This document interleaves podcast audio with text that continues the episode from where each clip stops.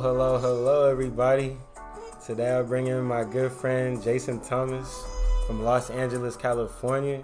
We is out here today. Um, one thing that you guys don't know about this episode is that uh, there were some de- there were some technical difficulties before, so uh, uh, Jason is now about to introduce himself again. Reintroducing myself, but yeah, hey everybody, I'm, you know, I was just telling was feeling a little offended. You know, he's had a lot of guests on here, and I'm just like, you know, when is it gonna be my turn? You know, like Skip Bayless says. So, uh, you know, I'm feeling good. It's it's right timing. I feel great to be here. So thank you. I appreciate you, man. Hey man, we do what we gotta do. You know, as as the deep thinkers of Slat, you know, we, we must we must come together. Uh, we have to. I was finna ask you like today was your last day out in DC. Like, how does it how does it feel to have this chapter of your life kind of coming to an end? Uh, really bittersweet for sure. I was uh, I went and did my last little lap around campus, and I'm just looking at everything like I remember this, and I was getting like a little sad, man. I had to wipe my eyes a little bit just listening to music. You know, feeling very grateful and uh, just reflective, thinking about some of the memories and like the type of person that I've shifted and morphed into, and a lot of the lessons I've learned. So it feels good, but at the same time, it's sad to leave. But the optimism comes from like you know I'm excited to see what's next. So that's what really is making me feel good. Yeah, bro. That's one of the things about like an environment like Howard is like just any place that you're very familiar with now. Like when we first came here in 2019, like it felt like such a foreign place to us, and and to kind of come back to campus and leave and like damn, like I have so many experiences and memories across all the campus. It's like it's definitely uh, a kind of sad to see it come to an end for sure. Nah, exactly. Yeah, and like you said, like how it. It's like high school. You first get there and you're a little intimidated, and then you end up feeling comfortable and getting familiar, and then you got to leave from that. So, college it feels even more so because I feel a much deeper connection to college than I do high school. So it only feel even crazier. Yeah, bro. College is um is different than high school because like in college, like you really become like a man. You become an adult for real. Like high school is. I'm I'm always gonna have when I go back to St. Mary's. I'm always gonna have like positive memories and stuff like that. But college is something different. Like we came a long way to come here, bro. No, that's true. I felt the same way. Like I have fond memories of high school, and I was grateful because I went through a lot in high school too. But college, like you said, it's a whole different animal because it's like now you're really dealing with grown man responsibilities, and Mhm. nobody gonna do it for you. You got to really go and make your own imprint and figure your own way out. So. College is it's a different type of animal because you are you really becoming a grown man, or Yeah, you gonna bruh. stay a little boy. So it's like that's the choice you make exactly. You gonna you gonna stay a little boy. Like you kind of get forced to, and you you come out here by yourself pretty much. Like Yeah. you know you don't really you got to make new friends and stuff like that. It's some it's something that I'm definitely I'm gonna be forever grateful for for for this experience, bro. Like it's um it made me something else that you posted on your story today. Like you was at Drew. Like we really we really became like that was the first step into us becoming men, bro. For real. Yeah, exactly. And I hated you when I first got there, bro. My first night in Drew, I was terrified. nah, literally, because you know the walls are white and it's super like it has that clean hospital type smell. And I don't know if you've seen us like at the end, like the the people are running through like the little compound at the end, bro. I was terrified. you hearing squeaks. I was in my bed looking at the corner, scared as hell. So real, swear. And I have a hard time sleeping, man. But like, for real, so at night I'll be hella scared, bro. But yeah, I was pretty petrified. But it felt, you know, you got more familiar, and then I met you guys and met people that I really cared about a lot and had a good time with. And I was just thinking too, because I sat outside of Drew, and I remember my mom was the only person who came with me when I first came to Howard. So Mhm. She was sitting there, and I'm my mom's youngest son, so she's sitting there crying and tearing up. I'm like, Mom, chill, like you about to make me cry. So it's quick. So I'm just looking at that, like, oh, we were sitting over here, and it's crazy to think like it went by so quick. So that's the crazy part. But yeah, I was very grateful for Drew, uh, Charles Drew Penitentiary Hall. so, that level four prison complex was pretty cool, bro. bro. In the podcast I recorded earlier, we was talking about how like Drew like built like a it really built like a prison, like it's built like a box, Yeah, like for real, like. And they have not given us any renovations, bro. Man. Like they renovated quad though, yeah, they did. but but for us, they just got us looking like CHS's uh, facilities are newer, so is CHN. Like they have, Mhm. you know, they got ice machines on every floor. If you, I didn't have a mini fridge in Drew, so if I was thirsty, luckily I was on the second floor. I went down to the water fountain, like Rosa Parks or somebody. I found a water fountain and I drank water out the fountain. We our vending machine, we hardly ever had anything in it, so yeah, you really have to make do with what you have, and that's a whole different type of like beast mentality, preparing and just going without. So that kind of prepares you for a lot too. But I'm still very grateful for Drew, and I, you know, look at it fondly. When you said you was on the second floor, I thought you said you was about to. When you was hungry, you had to walk down the hall to two fourteen. Oh, for sure, walk down the hall to 214 for real. I used to knock on their door, they would not answer the door. It's like it was like a soup kitchen for me. They had a microwave in there, so I would take my food in there, microwave my food. you really want you to come microwave your food I would come in there, microwave my bro? food and leave and go eat my food. Yeah. Bro, that's super funny, bro. I remember it. Yeah, it was like one night. It was like four in the morning. Like me and LJ, like we was we had we was still talking and stuff, but you you started you knocked hella hella quietly like it was like a little. it was like like a little like Like a mouse was knocking at a the mouse- door. me, me, me and LJ, we already we already knew. Like we didn't even say nothing. We just we just shut the fuck up. no, it was We quiet. was like, bro, we was not we was not talking, bro. And I know Joe and LJ, they like me because I stay up really late, so I knew they were up. Of course, y'all was up. So I was like, I would leave their ass slow because they had a mini fridge, and I used to make fun of LJ. I would say he has like country club drinks. Remember, he had like them lim- lemonade ginger ales. I'm like, I never seen no shit like that, but it was so good. And I was trying to get some. I was thirsty in the middle of the night, bro. So y'all was not fucking with I me. I probably went to the water fountain. I think you was looking for the uh you was looking for the the Arizona. Um, oh yeah. Them Arizonas used to be hitting, bro. Yeah, it was bro. something about li- living in Drew that that ice cold Arizona Hell just yeah. it just felt so refreshing, bro. Like, and don't even get me started on the on the night that you that you and Patrick called me up. Oh nah, bro, that was some terrible. That was the worst way. My whole mouse situation, like that was crazy. That was that was funny, bro, because we we never even got it. No, we didn't get it, We, we never even got it, bro.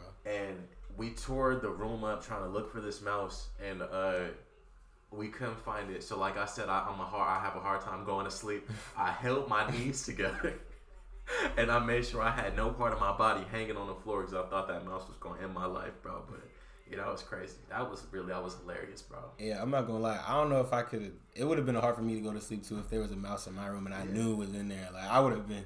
Well, I wouldn't even want to get out the bed. I, no. I wouldn't even want to step. I'm not trying. I'm not trying to see nothing running, bro. Like that was that was crazy, bro. Like we really um we was in there. You know, LJ wasn't in there. It was just me who came down to help. Uh, but I, I think like I think LJ locked the door on me. He did. He locked the door on me, bro. Nah. No, no, it was cause it was cause we had um we had we had thought we saw it, I think, and then we all started we all ran down the hallway to to to two fourteen. Did he not? Didn't he like go to sleep or something? Weren't you banging on the door trying to get in or something? I thought you was really trying to. That was hilarious, bro. It was a few nights where I used to come back late and I used to have to bang on the door because he would lock it. And now look, now we don't even lock the door here. Like No, hell no. Y'all got a, a open door policy. This is like America. open borders. it's you know it's it's it's pros and cons. Like I, I've I've loved living here, but uh, it's it's definitely it's definitely a lot having people pull up. But you know, like you ever walk in and you see somebody like you don't expect to see in your house when you like get back from somewhere? Like, has that happened? Um when- when I when I come in I see somebody up Yeah, there. like somebody who you never thought you would see. Like you just randomly see this dude your, on your couch or something today. Um, I say like not not like individually, but LJ might bring somebody over who Yeah. I haven't seen in a while or I have never seen before. Like, oh, like, what's up, bro? Like, I mean, I'm social. I talk Nah, to you, anybody. you are the social butterfly type Yeah. dude in the group. Like whenever whenever somebody brings somebody new, I always be talking to them. A lot. Everybody loved your side. He like Raymond. They love his ass for real, for real. You gotta Hey. dude in our friend group. Hey, that's that's funny, bro. Like, just I don't know. I I just think about like Drew. Drew, that shit really. I can't I can't quantify what what that experience really like meant for me. Like being around like. Like just like just being in that type of brotherhood, like we used to used to pull up to Drew and we used to have like just hella conversations late at night, like About anything. like like Gavin running down. Y'all used, to, y'all used to be able to hear him on the hallway. Like like you, whenever everybody on the second floor knew when Gavin was coming. For real, for real. everybody knew when he was coming, bro. Like whether it was like Jamal pulling up to play Madden, bro. Like I just want to let y'all know I retired Jason from Madden. Oh no, really, he literally retired me from Madden. I was like a casual Madden player, just play the pastime, have fun, uh, and I would go and I made audibles and shit, obviously, but they played to a whole different level to where it was not fun.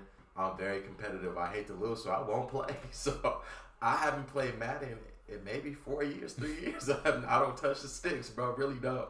I don't like the video games. It kind of irritates me for real. I remember. I remember the last time I played you. Like it was like January second semester, That's freshman year, and I remember I like the look on your face. Like, like, I felt I felt bad. I'm like, damn, like like I really hurt this dude feelings. Like I would I would leave from uh y'all room and if I got my ass whooped in the game, I would go straight to the gym and have an oppressive workout. I have the hate fuel workout for real, for real, man. That shit had me sick. That sounded like something Gavin said because like Gavin ain't beat me in Madden for like two months and coming into the school year. He ain't beat me till like like early October, like the end of September. And there was one game like before he beat me that he had came he had come real close like two games before, and like it was like a game where like I I was down by like four when with like thirty seconds left, and then the I had the ball like I had to drive down the field and I hit him with like a like a seventy yard touchdown to win the game, and he's he said like he he tried to act cool like he didn't care when he was in the room then he said he went up to the fourth floor where he was at. he screamed in his pillow. His ass had a meltdown. Now Gavin was better than me in Madden too, considerably better. Y'all were really good, but Gavin would kill me in the game too, and I was I'm like I don't like this. So nah, bro, y'all y'all really had me like y'all had my ego boosted, like especially when you came in, you was calling me uh, Howard's offensive coordinator. The, the OC, I'm like we need a new OC because we're terrible. I'm like they they need to recruit your ass, man, because y'all play on a whole different level. Like I swear to God, it's the craziest thing. That was. I'm like, how you watching film for Madden shit? y'all are crazy, bro. That's funny. And nah, bro, we take that seriously, bro. And anybody who listen to this episode, like, uh, you, you, can you can hit me up for a game of Madden. Like, I'm gonna really whoop your ass for real. But, yeah. anyways, like, you know, also in that time, like, that's when Howard got their ass beat, seventy nine to nothing. Yeah, by Maryland. They yeah. killed him, bro. That stuff, like, I ain't even obviously I wasn't on the team, and I had people hitting me up. They were like, "Bro, like." It's so funny you said that. I had people hitting me up. My mom is calling me like I'm in distress. Like I don't give a shit about the Howard football team, bro. Like what? But yeah, people was for sure like DMing me, texting me about it. But yeah, I remember that. Yeah, bro. It was like damn the first week we was at Howard because I think it was August 29th. Yeah, it was something like that. Yeah. And uh, yeah, that's crazy. 79-0, like that's disrespectful as bro. Like, as hell. Like, man. why are we even playing them dudes, bro? Like, but damn, 79 0. Like, I think they were still passing at the end of that game too. Like Maryland was. Yeah, I think they were still like throwing touchdowns. They weren't trying to run or anything. Like that. that. that's anti-black, bro. As, as hell, bro. That that is that is literally them trying to get their name on the headline, bro. Yeah, that was crazy. I think they had a. I think they had Tua's brother on that. Oh, he was on that. I know. I don't. I don't know if he was on there that year. He might have been. He might have been on the. Yeah, I remember. Yeah, like eventually, but I don't know yeah. if he was there at that point. Yeah, facts, bro. Like, damn, Drew Hall. Never, I'll never forget my experience there, bro. No, I won't either. And it's so funny because like we talk about, you know, the amenities being terrible and all that, and it's funny because previous classes we all have like that shared experience. So I'll meet people that went to Howard. And, oh, I lived in the second floor, like in the '90s or the '80s. So that's pretty sick. So that's something we're gonna carry with us for a long time. It do make me mad though how like they got a weight room now. Like they actually put weights in the in the basement level. I, I haven't seen the weight room, but I think I've heard y'all say that because mm-hmm. I'm a mm-hmm. big weightlifting dude. So I remember my first time because I, I went on the website and it said Howard has a weight room. So I went down there and it was a gang of mirrors and there was no weights and I was sick to my stomach. But shout out to them, man. Hey. And that's funny you uh, you brought up working out. Like, what did it take for you to actually become like a real like workout guru, so to say. Damn, a guru. I mean, bro, like you, you really, you really be in there, like, like I, I, I be thinking I be in the gym, but, but you, you really like, like you, you be in there more than me for real, like. You said what inspired? Like, like where did that start for you? Michael B. Jordan. but that's, a, that's such a light skin answer. Michael B. Jordan, my Lord and Savior, Michael B. But uh, Nah, I mean playing football as a kid, I was always like a skinny fat kid. You know, like slim, but you got a little belly. You like I have big legs. So yeah, that was literally me. I was a skinny, fat little kid, and I remember I was like, we always talk about being a late bloomer, but when I got to high school, my body was not really changing yet, like as far as developing muscle density. So 2015, Creed came out, and I saw Creed at the South Bay Galleria in uh, Redondo Beach, and I heard somebody go, "Oh!" When he had that shirtless scene, and I said, "I'm gonna do that, and I'm gonna be just like that." And I devoted myself to working out, and my body still didn't change, but I kept it up pretty consistently for like a few months. But then when uh, Black Panther had came out in 2017, that's 2018, 2018 18, yeah. That's when and we were juniors in high school. Yep. At that point, it was no looking back. I'm, like, I'm Killmonger, and people used to call me Killmonger in high school because I got to a certain level. For so, yeah, for sure. Hey, that's that's crazy, bro. Like I remember before me and LJ knew you, we used to just call you Saquon. that's funny. Yeah, they were. I was calling me Saquon. That shit was funny as hell. Bro, it's it's kind of crazy, like how how how we met y'all. Like LJ LJ didn't even know Gavin like that. He had met him like once in SOB. But since it's freshman year, you kind of just sit with anybody. anybody exactly. You was trying to make some friends. So me and LJ, we was in a we was in annex together. So yeah. we uh, sat next to all you guys. I think it was you, Gavin. Who else? I think it was um somebody else from LA, bro. I can't remember. Was it a girl? Yeah, I think it was a girl. I feel like it might have been Tyler or somebody like that. I don't remember. There, there was another. Was somebody there was another dude there. Like, I don't know. I don't think it was Tyson. I'm trying to remember. There was like another dude was it Indigo? I don't remember. But like yeah, we started we started talking shit about like Matt and everything. Like yeah, we was like, oh y'all was laughing at me. That's when because you know meeting people at Howard and we all have so many different personalities. You do meet the people that kind of you know take themselves seriously and whatnot. So when I heard y'all calling me Saquon and then y'all was laughing at me because I was like, oh y'all play with the Madden. Oh. I play with the lineman on Madden. I play with the D lineman when I'm on defense, and y'all was dying laughing. So I'm like, you know what? They're pretty cool. And then I found out that y'all stayed relatively close to me, which was down yeah. the hall. So then I just pulled up on y'all one day, and the rest was history, bro. Like it was, we was locked in. I, I, was surprised you guys pulled up that night. I didn't think y'all was gonna slide through. I didn't have shit to do. Probably I was like, they right there because you said two fourteen. I'm like, yeah. I'm 221. Yeah. So I just like, let me go down there and go kick it with y'all. And yeah. Then, yeah. It yeah, was yeah. fun times after that. Yeah, bro. Like you and Gavin put up together, and then we yeah. was just we just chopping it up, playing like and that was that was the days, man. Like life was really simple back then. We was just so simple, going to our dorm. We wasn't even really thinking about the future. We was thinking about the future of college. Like we wasn't yeah, even really yeah. thinking about which dorm we gonna be. yeah, bro. Yeah, bro. Like that's really um, like we really came a long way, bro. And like along with the gym, bro. Like, what do you feel like? Like the biggest life lessons you've taken away from like being being such a gym rat? Like, I'm gonna say confidence. Mm. Um the gym makes me feel a certain type of way about myself, like just pride and respect, and it kind of that physical, like the attributes, kind of shifts you mentally. Like you know, you start to look at yourself differently.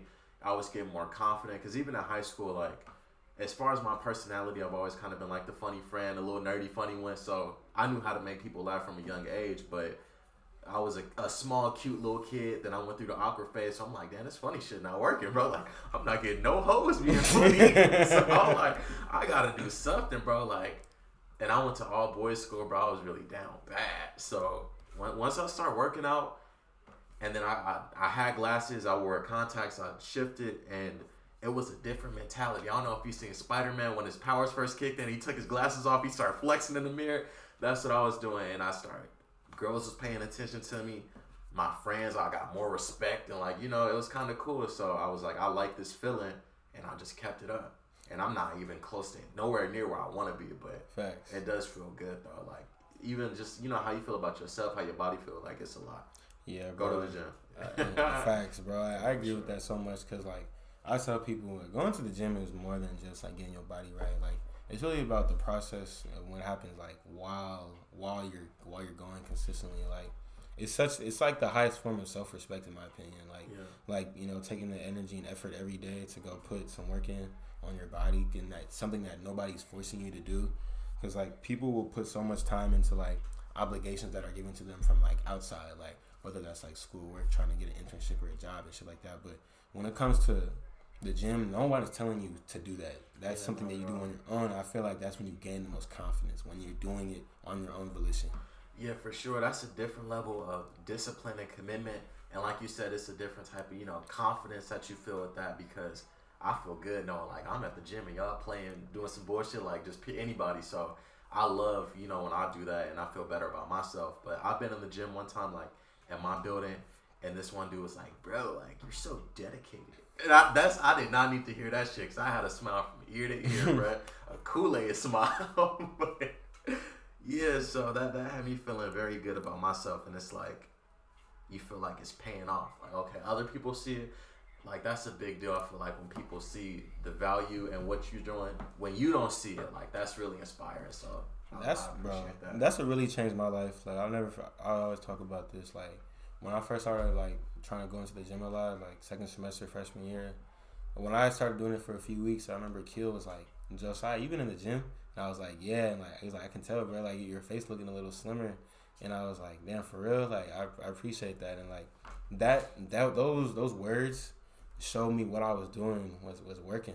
So I was like, I need to keep going because I didn't really know if I was getting results or not. I couldn't really tell. You you, you can never tell when yeah, because it take time, so it's gradual. You don't even exactly, and it's a lot of the uh, what do they call it, dude? Um, I talk about this all the time, but you look in the mirror and how you see yourself is different. Like, bro, um, you know what I'm talking about? like body dysmorphia. Body dysmorphia, like you see yourself like it's the skinny dude, or you still fat, and people don't even see what you see. So it's kind of interesting. But I was definitely proud of you because I remember I was telling my mom like, "Mom, I have my friend Josiah from he's from the Bay. He lost so much weight." Like I would be telling her that, and even my love interest is like Josiah getting fine. I'm like, damn, Joe taking my taking my girl. I'm like, should I need to step my game up so you made me go harder like in ways you don't even know.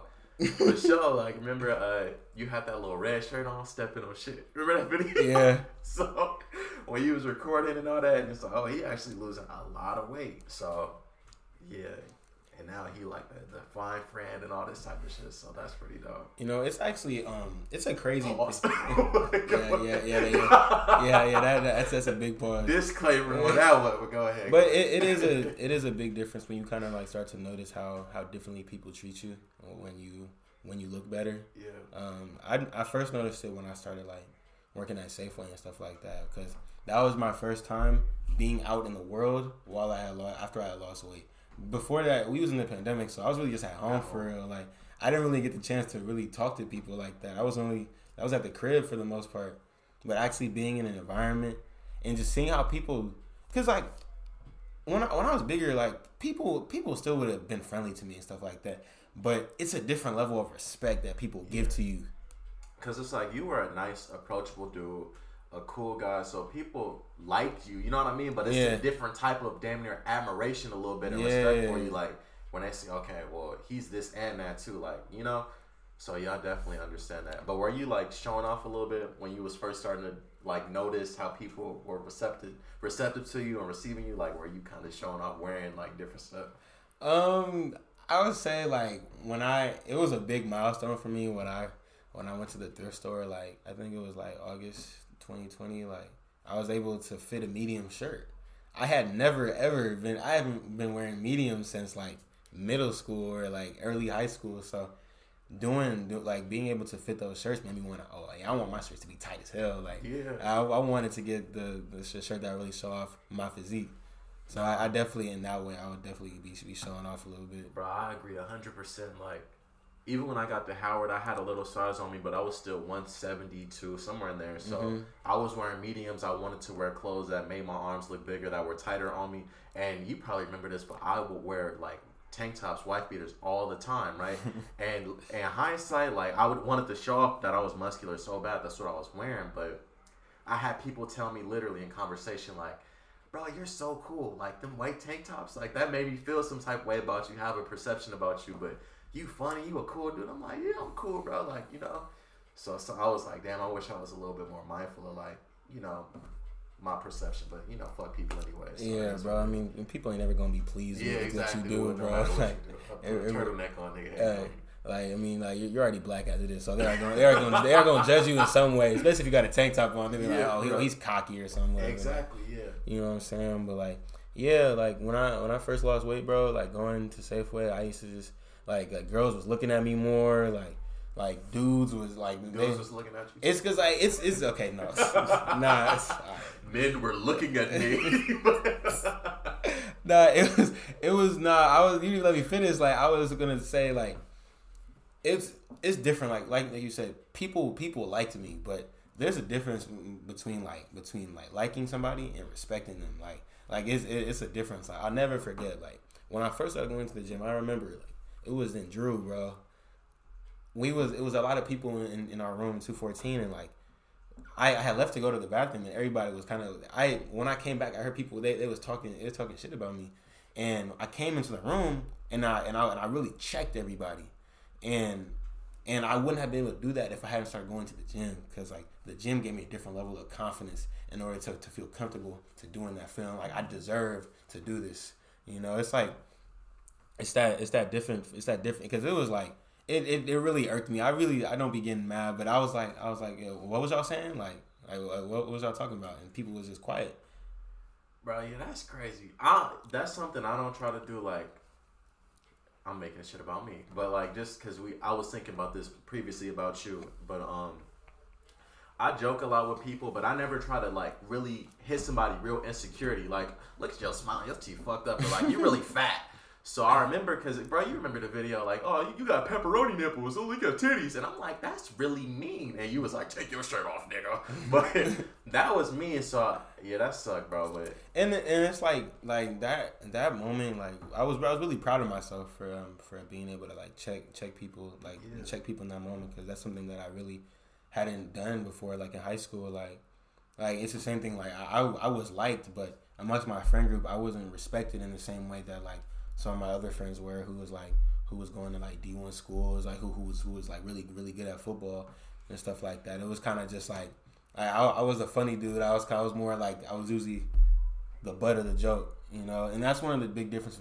One of the big differences between high school and college for me. It's like, like high school was more like I, I was liked, but it was like more like on some like I don't want to say goofy stuff because I definitely I was really respected in my school, but like it was more like a sense of like here I felt like people people liked and respected me, yeah, you know, like and not even just from the outside, but also just like in my own peer group yeah, which you know, which which which really means a lot. And I think that coming back to Howard after me losing weight, like not even just the losing weight, but just the whole confidence aspect, like I feel like it really enhanced my experience here. And it made me wish that I was that I looked like this freshman year and I had the same confidence freshman year because I would have been talking to way more people. yeah. I would have been out more and stuff like that. But I mean, it's all part of the journey.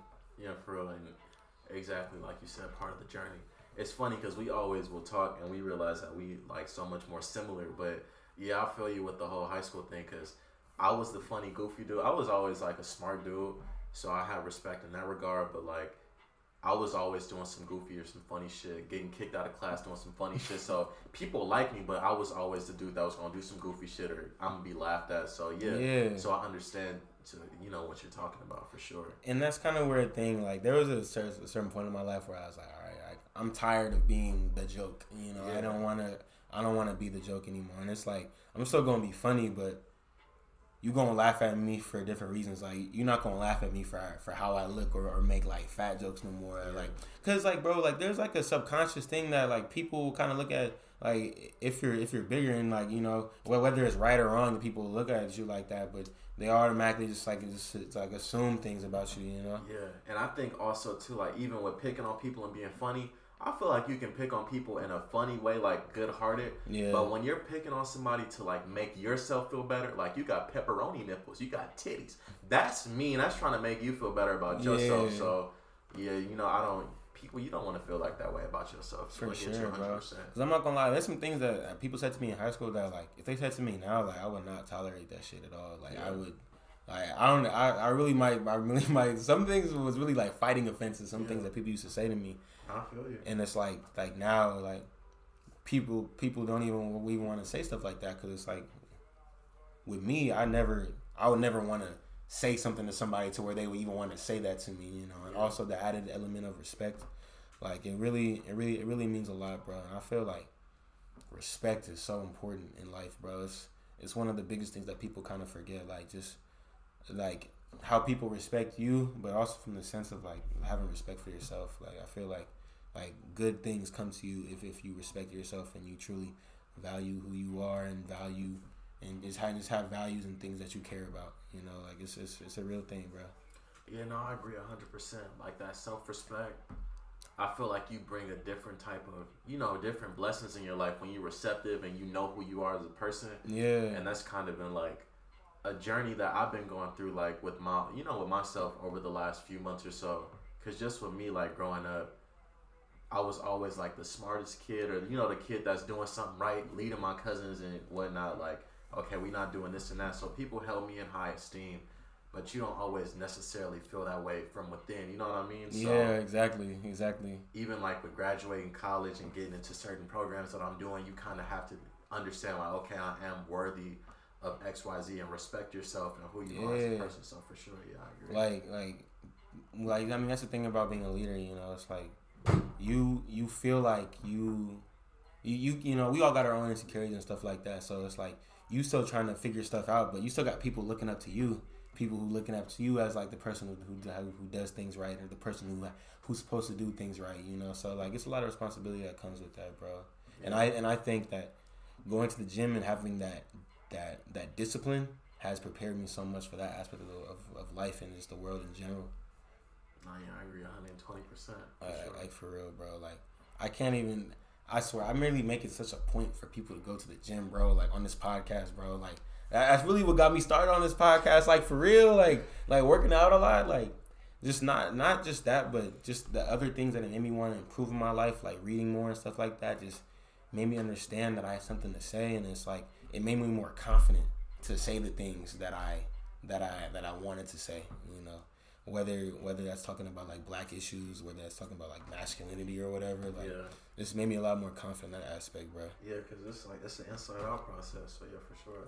Like like most most definitely, bro. And like it's um it's a it's a real blessing, bro. Like for real, bro. But like I did another thing I wanted to ask you about was like you about to go to this NYU program, bro. Like how does it how does it feel?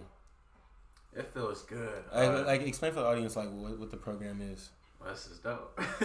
but the program is called uh, the Trials Program. So it's through the Advantage Testing Foundation and Harvard Law and NYU Law. So normally th- throughout the summer or each summer they'll alternate from Harvard Law and NYU Law. So this summer I'll be at NYU Law, basically doing like LSAT prep, networking with like deans and of law schools like Harvard, NYU, legal professionals, judges, stuff like that. So I'm really excited about it. The process was pretty like rigorous and as I look more into the statistics, like they take 20 from a couple thousand people, they taking the top of the top. So I, I was questioning myself, like, I'm not getting this. Like, they t- it's taking a little bit of people. I don't know. And I kept going throughout the interview process, and the interview process was very unique. It wasn't the typical, like, what are your strengths and weaknesses? What are, you know, what's your favorite job? Or, you know, some stupid stuff like that yeah. when you're interviewing it was really like introspective type of questions like like stuff you've learned about education and you know your upbringing and i really got to understand like the type of parents my the type of you know per, the type of person my parents have crafted me to become. So for sure and the, the foundation i was saying advantage testing foundation their mission basically is to bridge like educational inequities within you know the, the American education system, and, mm-hmm. and, they're trying to take people that come from disadvantaged backgrounds and put them in position to you know reap some of the benefits that other people do that come from more privileged type of backgrounds. So that's the whole point. I feel very blessed. When I got it, I was ecstatic because the my last interview was with the founder of the program who has a, like a, a, Arun Alagappan and he has a whole Wikipedia page. So I'm looking at wow. interviews. I'm like, he a big deal, bro. So he interviewing me, and at the end, I was supposed to have an hour slot. My interview was thirty something minutes, like thirty three minutes. I'm looking at like the time, and he was just like, "Okay, so you know we're gonna end the interview," and I'm like, "I'm done. Like I'm not getting this." We, we went halfway, and then he was just like, "You know, well obviously we're gonna let you in the program. You're the second one I've told so far," and he was just telling me about the type of person I'm like, you know, even you know the jobs you've had and dealing with people, and you know just sacrificing and understanding like the greater good it kind of was like t- teaching me a lot about myself. I was like real life flustered. My ears was hot, and it's nice to hear because I've had to sacrifice a lot.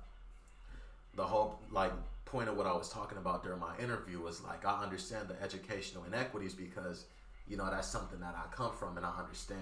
Like, for example, I didn't always go to schools in my home neighborhoods because we understood that those resources weren't the same as other neighborhoods. So, mm-hmm. for example, my first elementary school is Compton Avenue Elementary School. I'm from Compton too, guys. but was Compton Avenue Elementary School, which is in Watts. So I went from there literally to Brentwood Science Magnet, and Brentwood is like you know the suburb of Beverly Hills, and it was still um, or suburb adjacent to Beverly Hills, but it was still LAUSD. So I saw so many differences. Like literally, I was talking about at Compton Avenue, we had lockdowns literally weekly or lockdown every week. Wow. From shooting or whatever. And you start to normalize that. And I'm going to a school like, well, that's not normal. And even I was learning, bro, I'm jumping all over the place. But high school and like, I was in high school, I was learning about the uh, school to prison pipeline. And at my first elementary school, we had barbed wire up on the gate. And then at the other one, we got like grass and, you know, it was crazy. So I really I could understand that as a kid. Like, okay, I see here something is not right. Like, you know, this is clearly unfair and literally like they say crossing the tracks. We would go like, you know, going through Compton and South Central to my school and Brentwood was like the most surreal thing. From seeing abandoned homes to literally like Lamborghinis and Ferraris. That's the first time I'm seeing them with my eyes. So that was crazy. Bro, it's it's crazy. Like, I mean, LA was definitely one of the worst spots to like like redlining and oh, yeah. and and building highways through black communities. Like all the all the systemic things that they do to to destroy black people in this country that most people are completely unaware of, bro. Like a hundred percent. And I'm not gonna say we don't have anybody to teach us because we all have, you know, the internet, which is our equalizer. But as a kid, I didn't even know that was a, a thing. I didn't.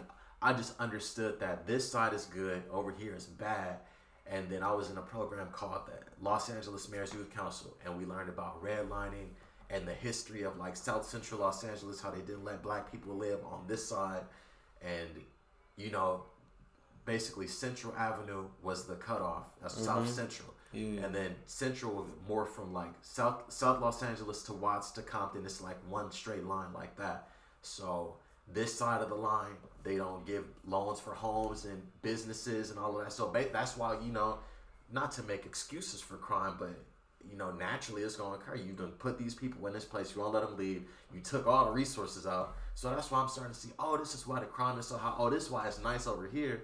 Over here is like this. This is why the air is like this over here. You can tell. Like, like the air is different. It's literally different, bro. So yeah, that's something I really like understood my whole life and now we, you know, you get to see it in other major cities as we start to travel more. Bro, every every big exactly. city, like it's the same problems, bro. It's, it's one of the things that pisses me off when people talk about like crime and everything and stuff like that. Cause, bro, a lot of a lot of this crime and it's like it's not making excuses. It's just giving y'all a sociological reason why this yeah, stuff exactly. is going on, and people people be so like people be are so attached to like narratives and stuff like that. You know, like even the whole like black on black violence, which like violence in the black community is definitely a problem that needs to be solved. But like, like how how white people use it is not is not out of a way of solving it, bro. Yeah, like it's to exactly like taunt or make fun or kind of you know like justify how too, we are. Yeah, because the whole uh, black on black crime and the thirteen percent commit fifty percent of it, like you know that type of little talking points. So it's very and I it was something I was internalizing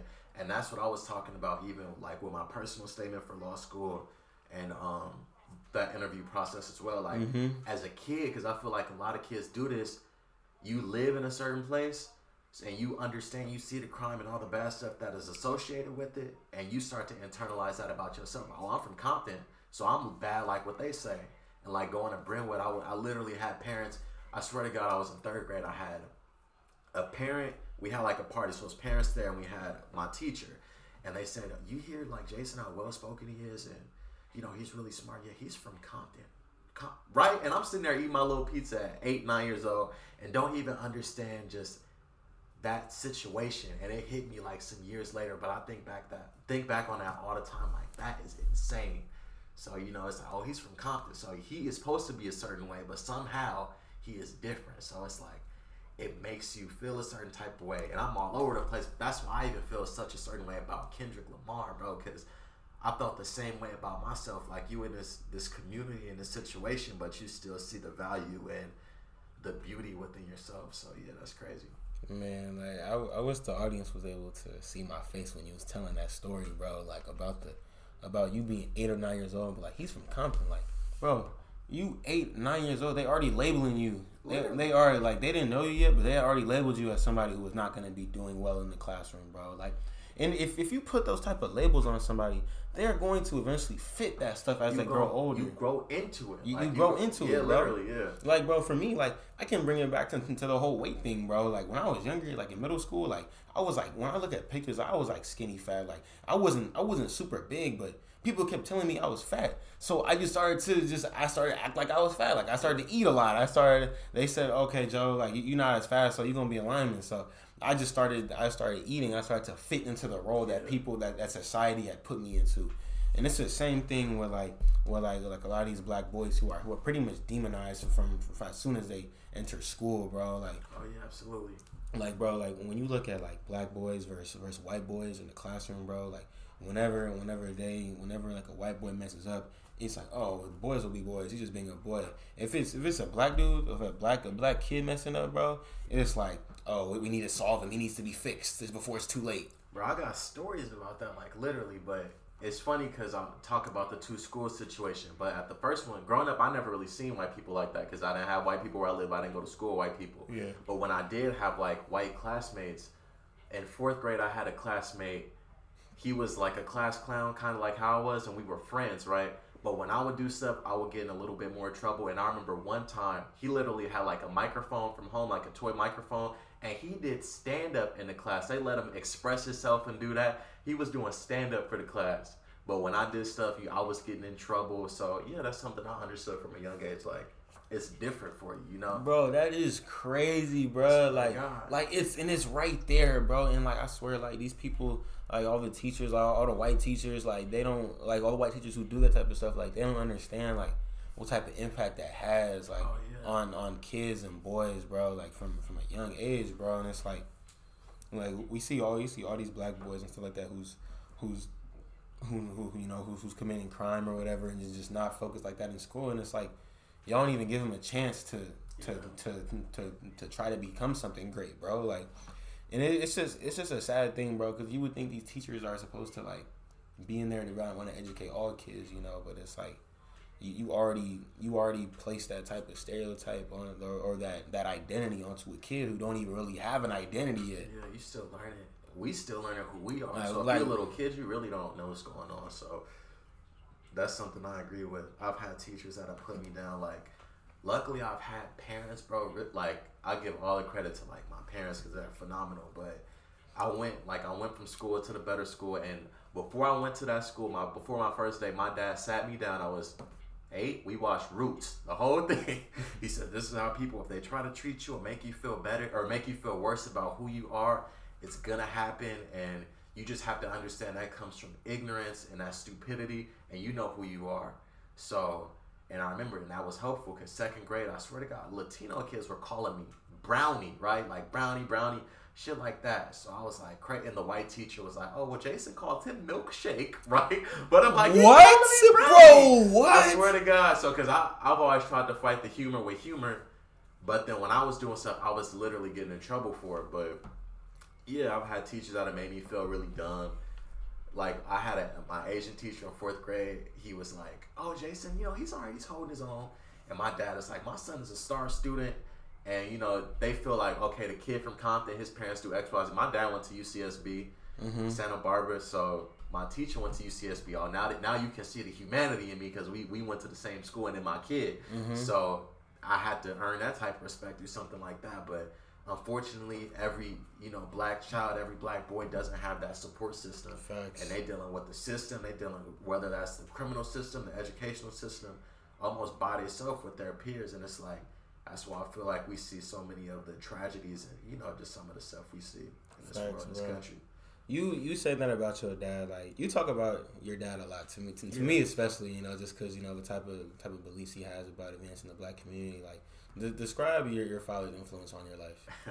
my dad is so funny because I had to do this for my interview process, but in my life, my dad has been like my philosopher. Like I said, like my mom is she my go getter. Like you know, if I have a problem, we, she really gonna be adamant. my dad is and my mom is really funny and kind of uh, animated. My dad is very passive and chill and everything, and he's Mhm. taught me, giving me a great balance between those two personalities, and just has taught me a lot about um, self identity, like, and just believing in yourself.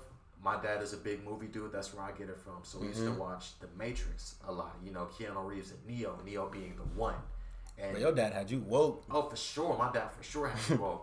but the whole point in the Matrix is Neo is not special and he's not doing the incredible stuff that he's prophesized to be because he doesn't believe it it, within himself.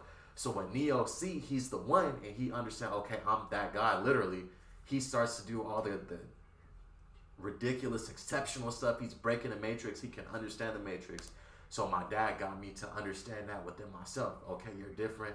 You got to make sure, like you know, you believe in yourself at all, like you know, at all times. Because I'll be like, Dad, you know, I can't do this. They said I'm slow at football practice. I can't do X. Well, you can't do it then.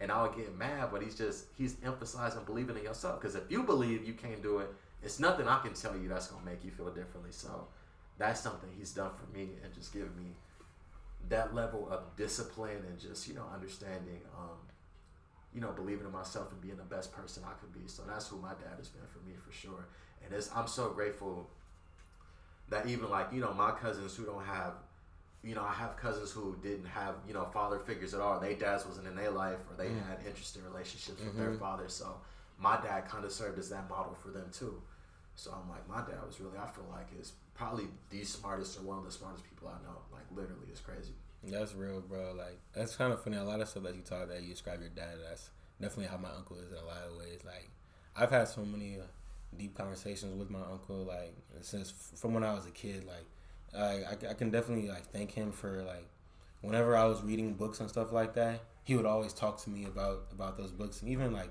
he really got me into Star Wars. Like you see, you see the Star Wars Exactly. tapery right there. Like he really got me into that. But like tap, tapestry, that's tapestry. I said tapery, but he we would be having like really deep philosophical conversations about Star Wars when I was like eight nine years old. So like he definitely helped honed in that that type of that that type of deep thought that I really attribute to everything in my life now. And it's like I feel like that type of stuff is needed, bro. Like just just having just having positive black men in your life, bro. Like I mean, that's something that a lot of black kids don't really get the opportunity to experience, and it really holds us back for real. No, hundred percent. And it's funny you said my dad is woke because I've been wanting to say this too, but yeah, my dad was very woke and political with his thought. Not necessarily political, like you know he's tied to an establishment or anything or believes in that. Yeah. But he was always very cynical and critical and made me understand and you know try to read between the lines. Like my dad used to tell me about just being a statistic, and it would be me and my two cousins. He would go one, two, three. One of y'all gonna die or get killed. One of y'all gonna go to jail or prison. One of y'all right, and one of y'all might do something good. That's what he would tell us. And That's crazy. I've had a cousin, like my cousin younger than me, go to jail. You know, so it's like prophetic. But yeah, you know, so that's who he's been in my life for me, just trying to get me to understand. Like, I don't want to be a statistic, so I know I need to do X, Y, Z to make sure I'm not in these circumstances when I grow up. So I've had my dad, and I also have my uncle, and he's very cynical and you know doesn't trust the government. Wouldn't get vaccine. My uncle wouldn't get a COVID test. My, my, my uncle had felt same, bro. My, my uncle almost got fired from his job because he wasn't trying to take that test, bro. Like he oh. tried, he wasn't trying to get the vaccine. Like Yeah, the vaccine. My uncle wouldn't get COVID tested. No, they not putting that in my nose. I don't know what the white man. So, bro, my uncle is a big yes, like sir. he a big smoke and mirrors. Jason, this shit is all smoke and mirrors, and don't believe all this they telling you X, Y, whatever. So I've developed this critical thought to political establishments, and when I see Howard students as you know, shout out to the college Democrats and you know, No, but- no, no. Same, same, same. Know, But- we gonna talk on here today. We like, gonna talk. know, shout out to the college Democrats and talk. Howard Democrat, this and that. But it's like I understand that I'm critical, so I don't really align myself with what people want you to align yourself with. Like you know, as far as the black voter and being passive, like your time is gonna come. We gonna throw a little something to the side for y'all. We got y'all, and we see that this never gets done. Whether we have a old nice uh, grandpa like president, like I call you know Joe Biden, my granddaddy. I like him, but I like him just for his demeanor necessarily. But um, and we have a black president, but it's like it's the same issues and it's nothing getting done. So I'm registered as a Democrat currently. When I voted in 2020, I, I was registered as a Democrat.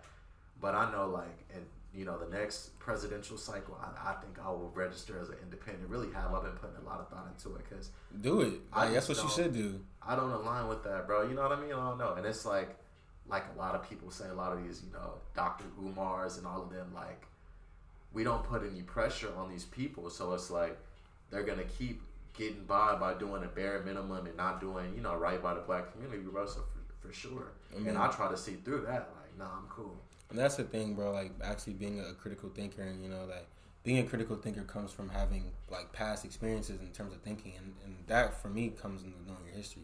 You know, and when you and you study Black issues in America, you you would know that we've been voting Democrat for the past sixty years, and things have only gotten worse, bro. Like like the, the crack epidemic happened under the watch of the Democrats. The the ninety four crime bill was was really pushed through by Democrats like Joe Biden and enforced by our Vice President Kamala Harris. You know, you know, people like a, a fellow Howard alum, HU, but like you know, like we got to keep it real on here, bro. And it's like, I'm not like you can't just excuse these people because because they're black or because they're a Democrat, bro, or because they say the what they want to do for you. You know, like Yeah. and it's it's um the whole thing about like the political process is like like like Dr. Umar really stresses a lot. It's like we don't give these we don't give these politicians a reason to want to vote. And something that he said that are that really had me thinking was like if, you're a black person in America, like do not vote in the 2024 election.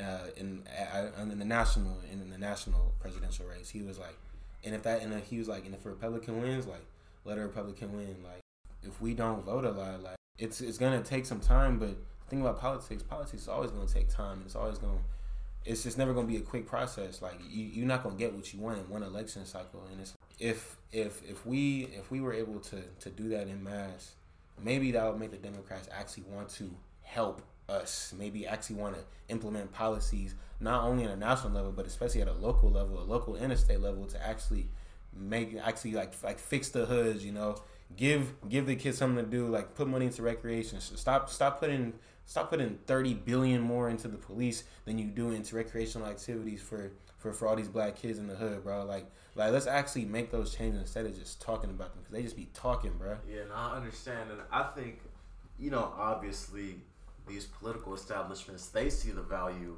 in the black vote. That's why every year, or not every year, but every like presidential cycle or even midterm, you know, they'll have somebody come on there, a choir. They try to do something cool with some chicken, play the saxophone on Arsenio Hall, or you know, something cool to get our Mhm. vote.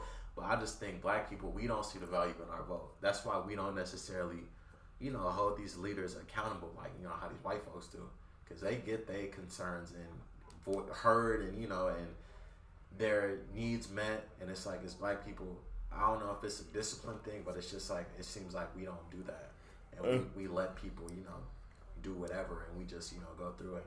I think it's a perfect example of um, I forgot who said this, but black people vote. Uh, we in terms of politics, we play defense instead of offense. Yeah. We we in this political system, we we play not to lose things, while other groups play to gain. Like they're on they're on offense. Like they're like, all right, we finna get this done. We we gonna get this legislation done. We plan as black people not not to lose rights, and I think yeah, exactly, and not be victims. You know, what I Yeah, mean? exactly. We're not trying to actually go do something and win and be proactive. It's like you know we're being reactive to these situations. Trump is getting elected now, so okay, we need to do this, and let me go learn this now. You should have been new it. But yeah, Exactly. exactly. yeah. And and it's, it's unfortunate because um something that I that I've said a lot and something that like reading the autobiography of Malcolm X really taught me and something that he talked about a lot was like well I won't say a lot but he talked about in the book was how the the Jews like in 1940 in the 1940s during the Holocaust like they they had made the mistake of assimilating into Germany too much and and this is what got a, a large portion of, of, of their race killed. And after the Holocaust, they they begin to understand like, okay, like we and uh, even when you go further back in history, like in the 1500s, like they they tried to assimilate too much into Europe, and and and then they got scapegoated for everything that was going on. And it's like after these big events, they they be they have to learn that if if we want to if we want to do well, we got to stick together, which is why the Yeah, community is so cohesive. You know, like their their their culture is down packed. Like they make sure that everything that and the community's running smoothly.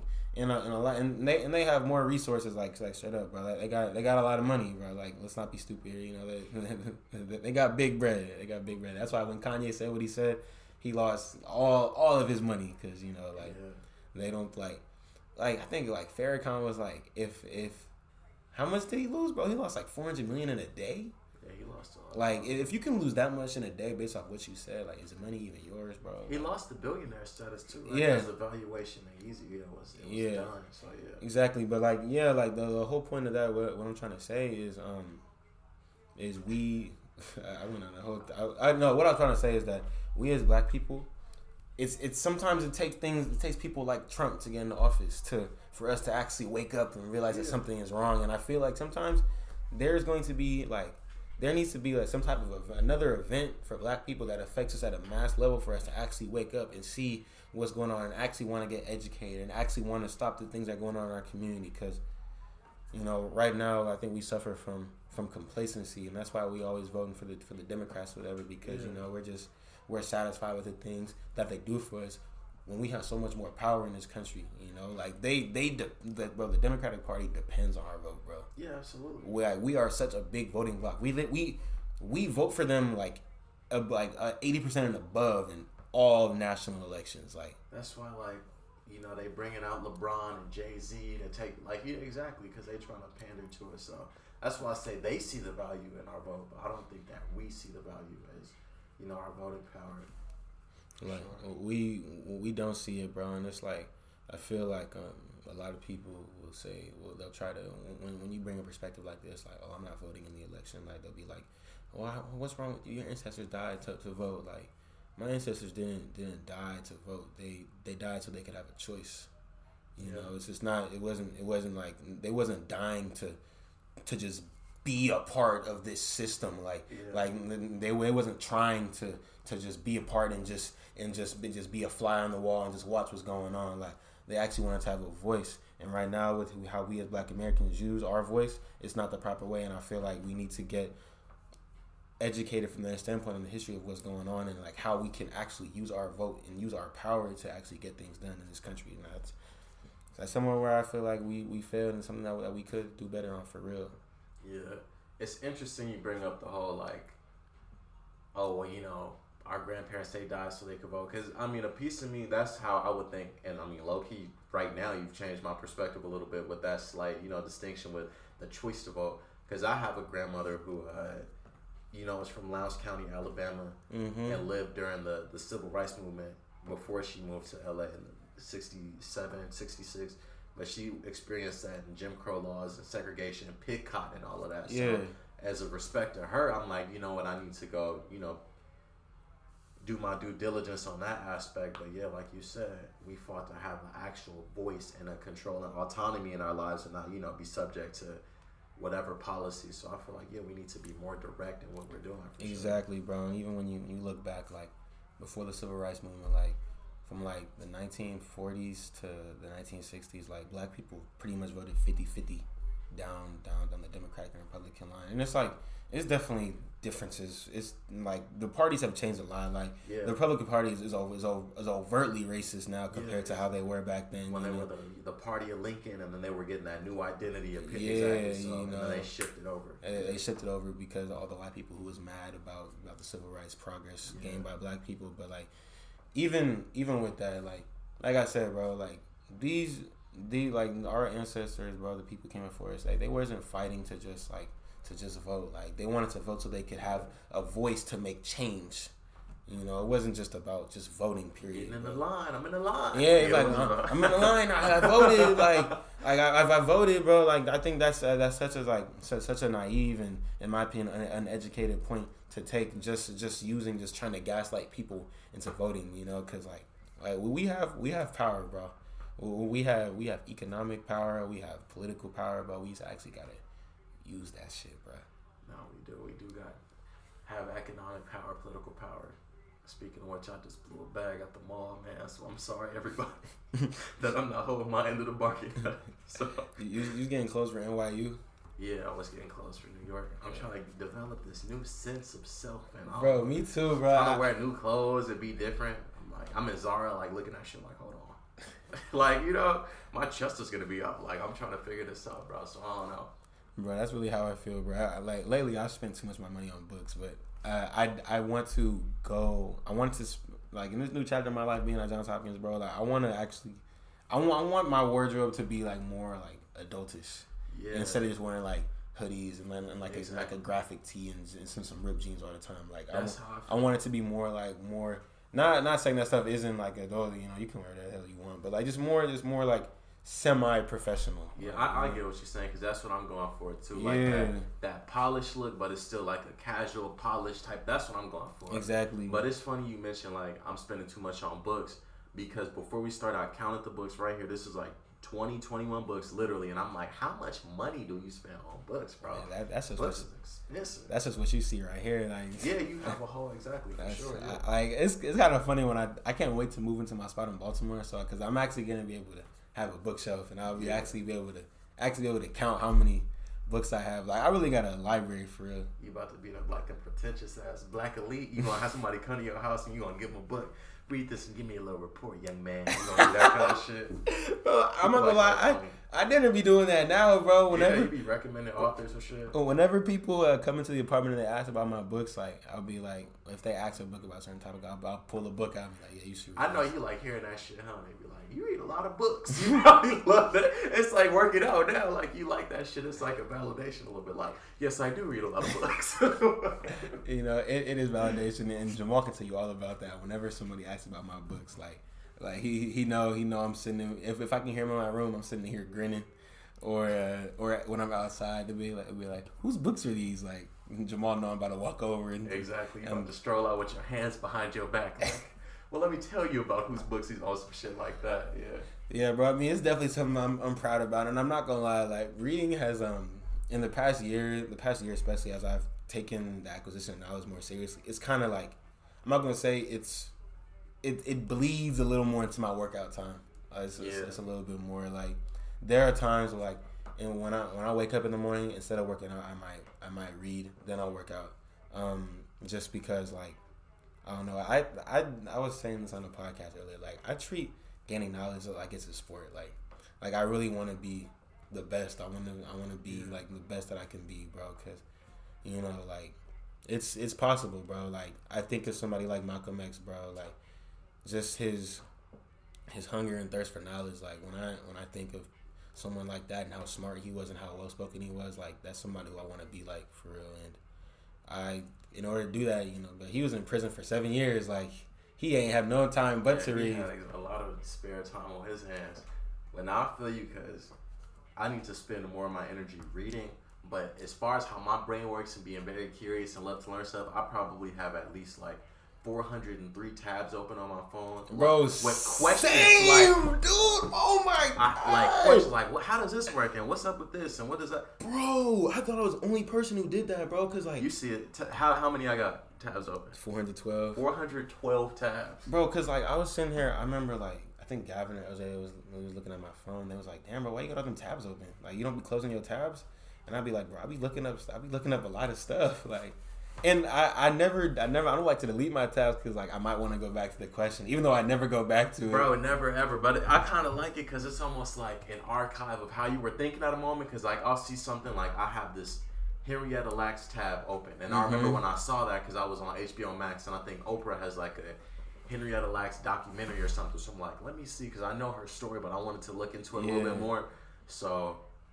Yeah, it's like you know what I have it open. I need to go back to it, but I like it because it kind of is like a, a screenshot of your mind at a particular moment, whatever random day you Google something. So yeah, for sure. Yeah, bro. I be I be googling I be googling a lot, bro. I be, I be on Wikipedia a lot. Like Yeah. like I really Wikipedia for me. Like I've gained so much knowledge on Wikipedia, bro. And people really st- try to like discredit me, like, oh, it's just not real. It's not by real like authors. But it's like, bro, like like you you don't just make up like all that information For about reason. things, bro. Like Yeah. and then they be having citations and everything. So it's not like the information is cap, bro. Like I've learned a lot of my knowledge off of Wikipedia, bro. Like it's it's crazy just just going online and finding stuff, bro. Like Yeah. it, it's a it's a the internet is a great thing, bro. That's why I say it's our equalizer, you know, with the access to information. And like I say, stuff like, it's sometimes it's not an excuse to not know something because it's like, you know, you have this right here, like, bro. We, we got a lot of resources, bro, and I think that when when it, uh, it, it being an equalizer, I think that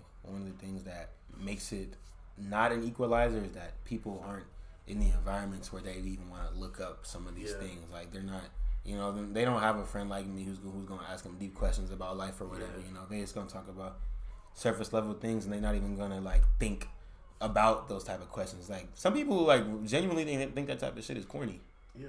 Know? Oh, for sure. I was I've been white my whole life. That's the he white with your white ass. So that's been me forever, bro. So and I'm light skinned too. I never get into this shit, but yeah. So I understand that. Like, that's the- that, that that's be important bro. into people for sure. That stuff makes me angry, and I swear things like that make me very grateful that I went to like to like a black school. But it was it was more like a private school. Like when I think of the type of kids who went to my school, it was kind of like kids that you like kids who went up who ended up or kids of the like of the, the Howard and Hampton ilk. You know, like Yeah. kids kids kind of like that who who are very smart, but instead of going to PWI, they can they go more towards like the top tier HBCU or HBCU period. Like, and I think that uh, being around kids like that, like when I was when I was younger, I was always like very like inquisitive and like history was just m- just my love from day one. And no one in my class ever bullied me for that. Like, I was actually celebrated for that. Like. I remember like in second grade, like my music teacher was asking me about like, oh, like when were all the wars? And I'm talking about, oh yeah, the French and Indian War was from 1757 to 1763 or whatever. Like like all that all that stuff. And, um, I'm just grateful that I didn't have bully people who bully me for that because like Yeah. that should be happening, bro. Yeah, I was getting, you know, not super on some everybody hates Chris like Caruso knocking the books out your hand and shit. But like, you know, people trying to be funny or family being funny, I for sure had a little bit of that. But yeah, exactly. So I think it's really dumb. It's funny because it's like fundamentally you're just saying like being smart, you know, and expressing yourself in an intelligent way is not black. So that's really crazy.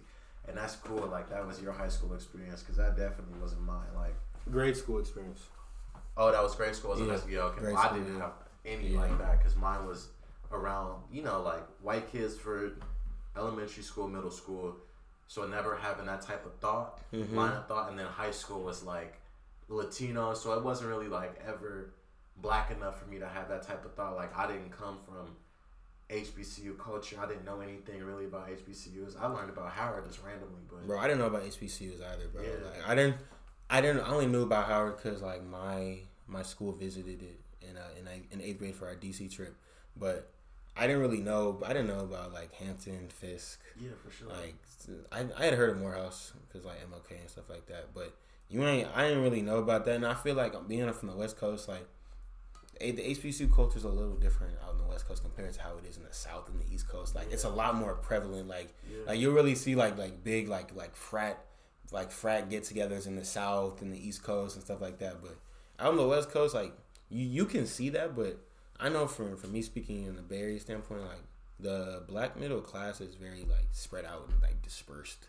Yeah. So like you're not really gonna like see a lot of that stuff. You'll see it in like individuals like oh like it's like someone so so and so's dad was like an alpha or whatever you know like in just that whole culture it's um it's definitely like it, it, it don't reach us the same Nah, not like the South or the East Coast for sure. Because I didn't have uh, HBCU aspirations at all. My dream school was USC up until probably I was like 17, 18. Like, I wanted to be a Trojan so bad. And uh, I just, I had to kind of get out of that because I kind of, I started to see like, you know how students were treated and more so like what you have to deal with and go through. So I kind of was like, I don't want that to be my life. Because I remember asking my dad, I was like, well, dad, you know, how am I going to grow being around one type of people? He was like, you know, for you to really understand the world, you need to understand who you are as a person, as a black man, and really understand your surroundings to thrive and to grow in this world. And my dad went to UCSB. He didn't go to HBCU. So when he told me that, that really opened my eyes up. And I, I was sold at that point. And I'm grateful and glad because I got to meet people like you and other critical thinkers and have certain professors that kind of like literally flipped my thinking upside down. So that's something that's, you know, invaluable. Just know. yeah bro i definitely think that you're you're gonna see this for the next five weeks when, when you're at nyu bro like you're, you're really gonna see how valuable your your HBCU and Howard education Oh yeah. has been, bro. Because when I was at Johns Hopkins last week, bro, like, I really like saw how how how different I was compared to the other black people there, you know. And they was super cool, bro. Like like like super dope. But I can just tell like just like more of like a sense of like like like racial pride, like just like just really in touch with who I am and especially within my blackness, like just like a, a different sense, like a different type of confidence in talking about black issues, like like so a lot of black people they be scared to say the word black. Let's say shit like people of color and all that. Like, bro, now I'll say like, how can we advance black people? Like, I'm not, I'm not, ta- I'm not saying people of color, and it's it's not it's not that I don't want people of other all people of color to succeed, but when it comes to, to the things and the, all the everything that I'm passionate about learning, like I I'm passionate about getting black people up because our certain set of, our certain set of circumstances are completely unique to any other racial group in this country, whether that's like Asian, Hispanics, and all that, and all that. Like they have issues, but ours go back hundreds of years, bro. And I feel like For sure. something that irks me about diver- diversity, equity, inclusion programs. I feel like they um sometimes I feel like they don't focus on black people enough. You know, when when you look at everything, like we are systemically disadvantaged the most, and Yeah. and these what these we are what these programs were made for. Like when they made all these programs in the '60s and '70s, like they was they was thinking this was like a form of quote unquote reparations for black people, trying Yeah. to get black people to these spaces. And I think that um our society is just so politically correct now. We kind of just we ignore a lot of that stuff, which is why I feel like, which is part of the reason why I feel like black people's position ain't really changing in this country. Yeah. I had a question about your path though, because with myself, I've thought like, you know, coming from where I come from, I want to be able to make a difference and impact people's lives, especially black people's lives, so we don't have to continue the same type of pattern of, you know, poverty, jail, etc. But I don't want to do this in the traditional or expected like political format. Like I'm gonna be a congressman because I I don't believe in that type of system, honestly. So, what you wanted to, you know, have a similar goal as me. How do you see yourself executing that? Because I, I I would assume you don't want to be a congressman and run for Congress. that. so I don't know. you know, it's kind of funny. Like I, you know, I say I have this podcast because like I. I, I could easily someone could easily cancel me if I became a congressman for things that I've said on here. Not not even just crazy things, just just things like I'm saying right now, like about diversity, equity, inclusion. Like someone could look at me back in the, in the future in the, in the future and be like, oh, well, he don't like he don't like Hispanics or something like that. which is I was in an Uber like, man, I'm about to get canceled. you know but it but it's like i don't um i i think you know a lot of not all but a lot of black congressmen uh, and, and women kind of they, they be selling out to big Oh, corporations sure. like not even just black ones like congress women congress people period like they be selling out to all the big corporations like you know who, who give them money to to talk about certain issues or not talk about certain issues or Yeah. or get certain or certain legislation signed. Like even with the whole military industrial complex, bro. Like the reason why that complex is so like influential and has so much money is because these politicians are getting paid by companies like like Lockheed Martin to to keep their mouth shut.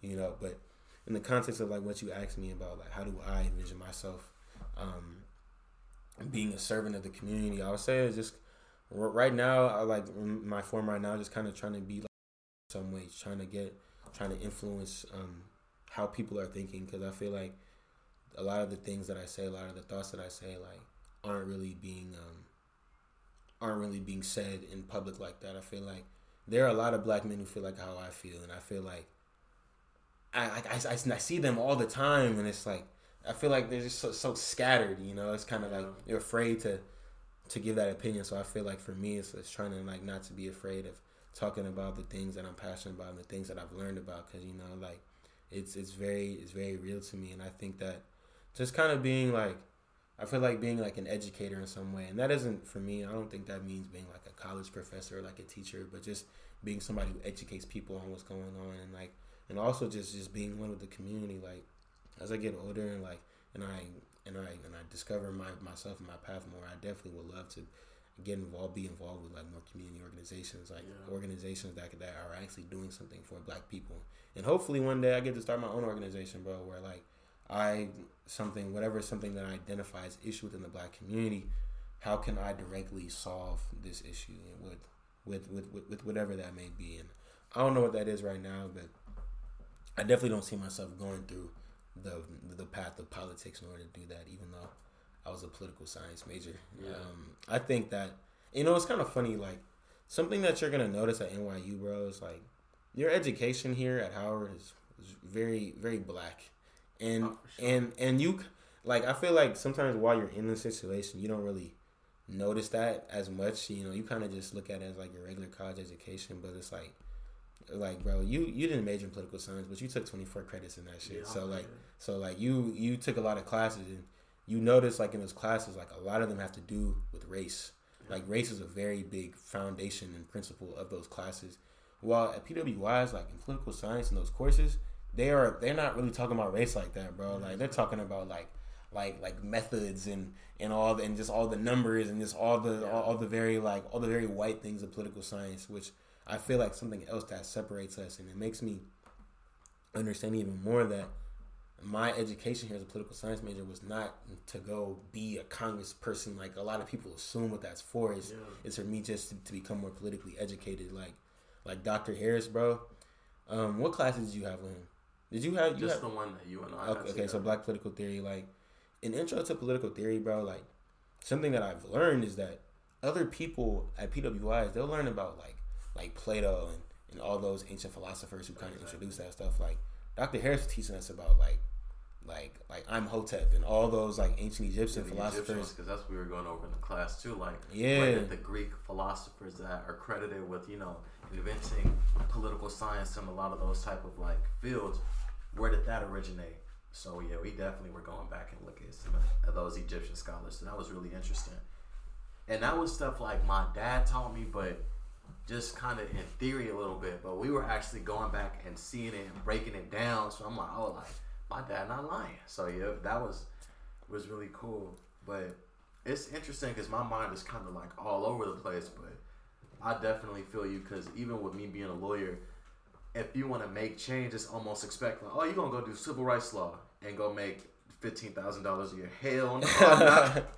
But I, I want to be as successful as I can financially, but I still want to use my resources to, you know, be able to uplift people that look like me and come from what I come from. So I think definitely like a nonprofit or something in the future to where I can use my resources, my education, my expertise, and use that to help and bring somebody else along. I think that would be dope.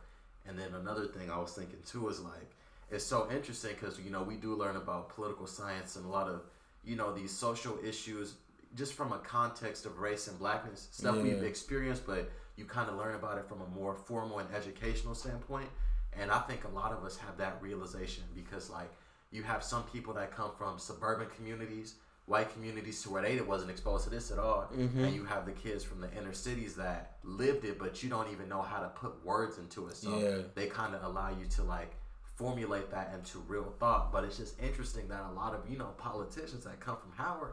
I wonder where do they lose that along the way? I never thought of that, bro. You know, because you know Kamala has felt she had to feel inspired at some point. Like I'm black and I'm proud. I'm trying to do what I can, and then you kind of lose sight of that along the way. I don't know if it's the money or just you know your own political ambition, but you know I got to be some type of pivot to it.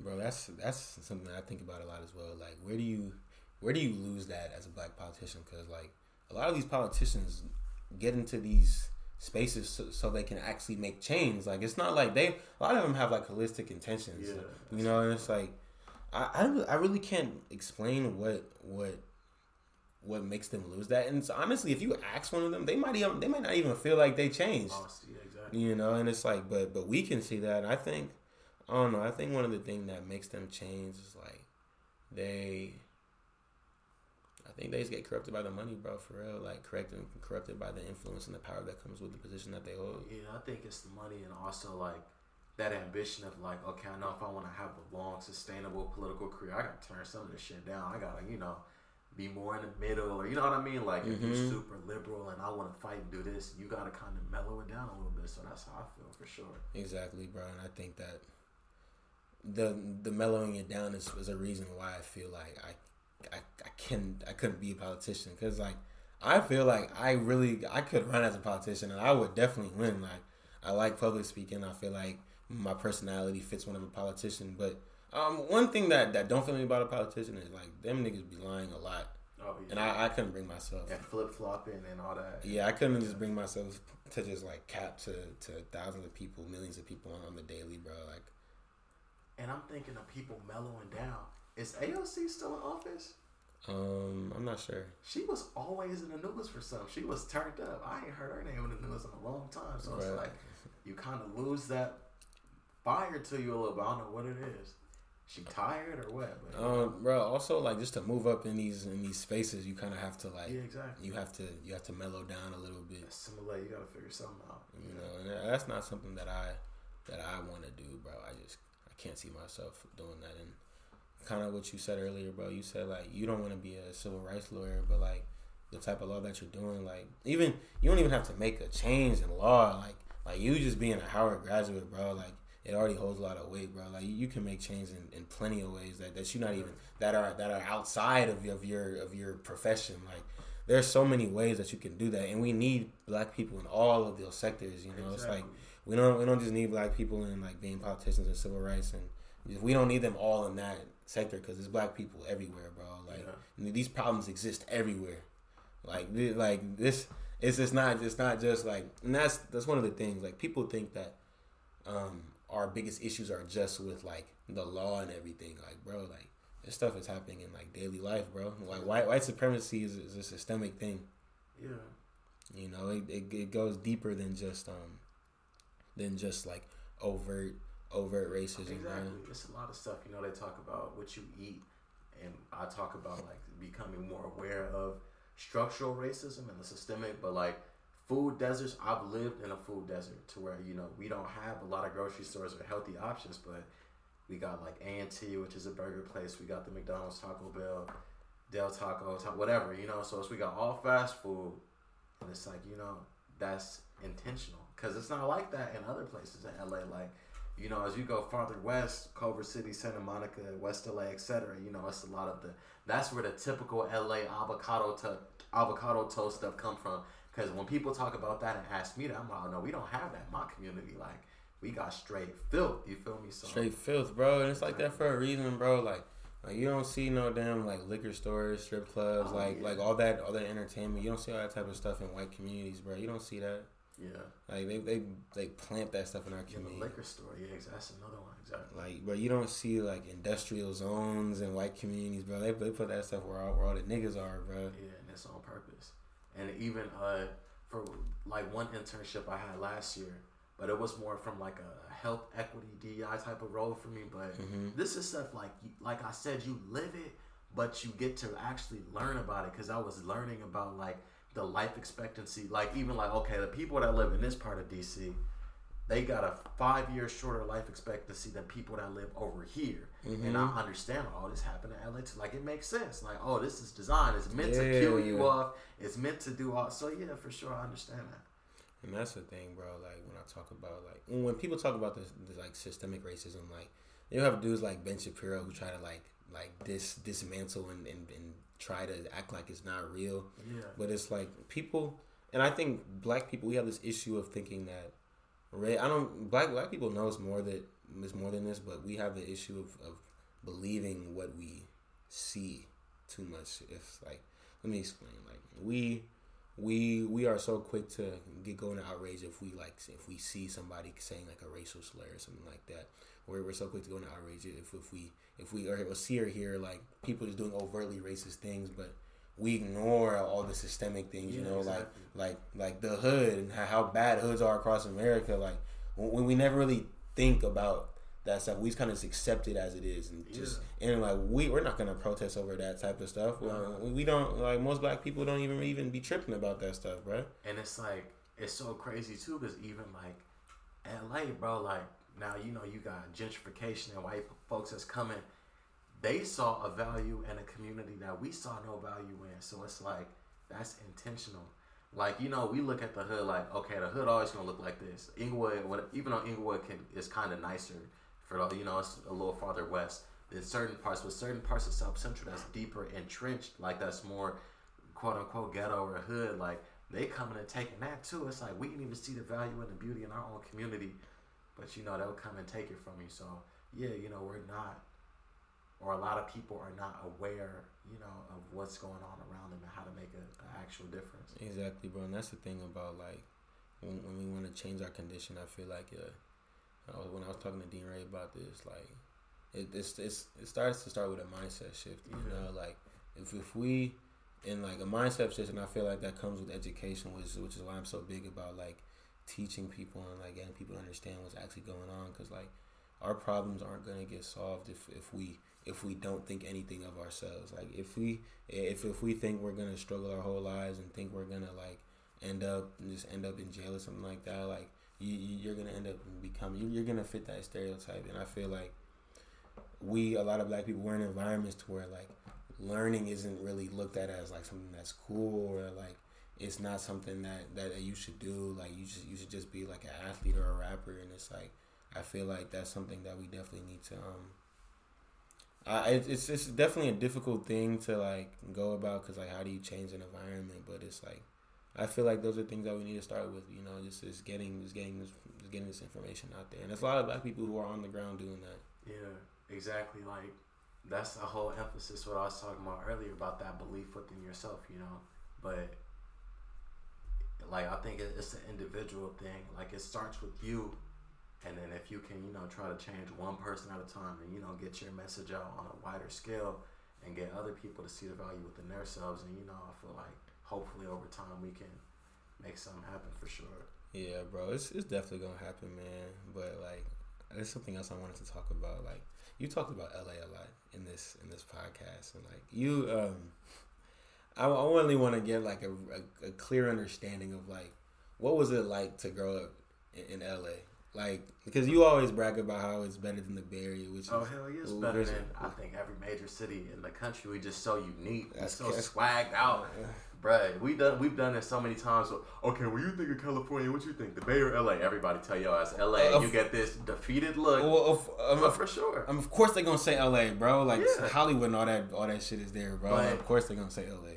I didn't grow up like from Los Angeles because at Howard you got a lot of like you know rich niggas or whatever. So a lot of Valley kids or a lot of kids that grew up relatively well. So I got to see it from the other side. I've seen it from more of a bird's eye view because like I went to school in white neighborhoods and better neighborhoods, but I lived in the bad neighborhoods and I've mm-hmm. lived and moved so many times throughout my life. So I feel like I've gotten a great grasp on the city. But yeah, I mean LA is dope, bro. And what was it like growing up? Cause like when like in my podcast with the mod, I was talking about like how how I don't know how Fontana kind of compared to LA, and you was like you you felt like you had a you had an Oh, issue yeah, with that. shit to say because I think I mean Fontana don't compare to LA none. It's fucking Fontana like, but, or just the IE period. Like, with a shout out to the IE, but like, it's LA has a glamour. That's why even like, bro, I never thought of this like that, or I have thought, but it, it took time. But people from the IE like, okay, guys, we're going to LA. Like, we're gonna go to the beach, and it's a big deal. But for us, it's right there, so it's kind of like you don't see the significance in that. Yeah, But for me growing up in the city, like I felt like it made me so smart because it was so much shit that we had to be keen to, like whether it was the racism or like you know the gang culture, gang violence and stuff that you it made you grow up quick. So even me, like I'm a relatively mild mannered dude and you know pretty like approachable, and nice and shit, but I definitely being in them type of environments made me sharp. So I had that type of regard, and it, it just made me so you know, vigilant and being able to see like the tale of two cities and like Yeah. understanding like this shit is not right. Because for example, like I have lived on like the east side of South Central, right? So like farther north, like they call the low bottoms, right off like King and Hooper, right there. So in that part of the hood, it's fucking grimy. They say the east side very grimy. It's very the way it seems is grimy because it's farther from like the better sides of town than like a Baldwin Hills or like you know the Crenshaw district. Mm-hmm. Crenshaw district, damn near, it's, it kind of touches like Culver City, so it's kind of nicer. Yeah. Like Leimert Park, that shit is nice, but the east side, a lot of the east side is fucking terrible. But the east side is bad, but you can see like the downtown LA skyline from there. Shit, so it make you think like this shit is all this money there, and Kobe didn't play there, but my shit is bad. So it kind of, you know, it made me very like. I don't know, just aware, bro. And even like I said, I was a big USC fan. When I lived on the east side, I was big into USC football, period, my whole life. But we would watch the football games on TV, ABC, you know, Saturday and shit. So they would show the Goodyear blimp on TV, right? And I would look up out my little window. I would see the Goodyear blimp right there because I live so close to USC. But even in my USC personal statement, I did the whole boys in the hood fucking spiel, like, because USC sits in the hood. But it's like, even though I sit in the hood, it's kind of like a beacon of hope to people that live there because, you know, you see all the opportunity and money that's associated with that and, you know, just success. So that was something I wanted to be a part of. But yeah, growing up in LA definitely, like, it made me smart, make you vigilant. You got to stay on your toes. But at the same time, you uh, we got a different kind of swag to us, bro. I don't know what it is. A lot of people like will come to me like, "You from California? You from LA? I can tell just the way you are." So I don't know, bro. I feel like we the best city in America. New York people way too turned up for me on average. I don't like that kind of shit. So Bay people is cool, but it's kind of interesting because the Bay. You on a Bay nigga podcast right I now? am on the Bay. Shout out to Bay. I like the Bay. I like the, the Oakland shit. I like the way y'all talk and the dance shit hard. But I say LA and, and like the Bay is damn near like Coke and Pepsi, and I'm gonna explain. So Coke is the number one like beverage, right?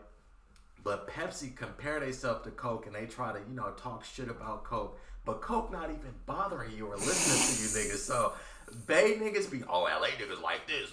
But we never talked about Bay niggas. I didn't even know there was a LA Bay rivalry until like my 12th grade of high school. Because uh, somebody I knew went to UC Santa Cruz and he was like, oh, yeah, they don't like the Dodgers and X, Bro, Y, Z. bro, you, you's a Dodgers fan. Like, you, you don't be talking about like Nah, we don't give a shit. Like I didn't. I mean, I was into baseball. Like I wasn't a avid baseball fan. Yeah. I'm a Dodger fan. You feel me? So I I see the Dodger shit, and as I grew older, I could see like the giant Dodger type of rivalry. But overall, like we don't really.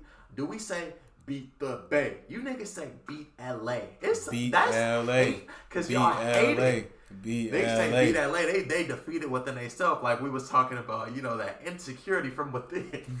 so you trying to tear down a whole other bad niggas talking about beat LA. So because you know, like I'm a Steph Curry guy. I love the Warriors, but when I hear that BLA shit, that shit make me hope Steph and them get fucking ran over. Like I'm not fucking with it. Man. I mean, bro, because it's like um, we just be feeling like we overlooked a little bit, you know. But damn. Everybody look at everybody look at LA like being at Howard. Sometimes people would be like, sometimes people might, might, might they might mistake and be like, oh, you, you from you from LA? I'm like, Because nah, bro, like yeah, from, from from San Francisco, bro. I'm from the Bay, bro. Like yeah, that's funny as hell. if people uh people don't be knowing, but when they actually go to, to San Francisco, they, they see that it's well, the most beautiful city in California, one of the Oh, most beautiful cities in California, period, really- in, the, in, the, in the country, the world, period, like straight up.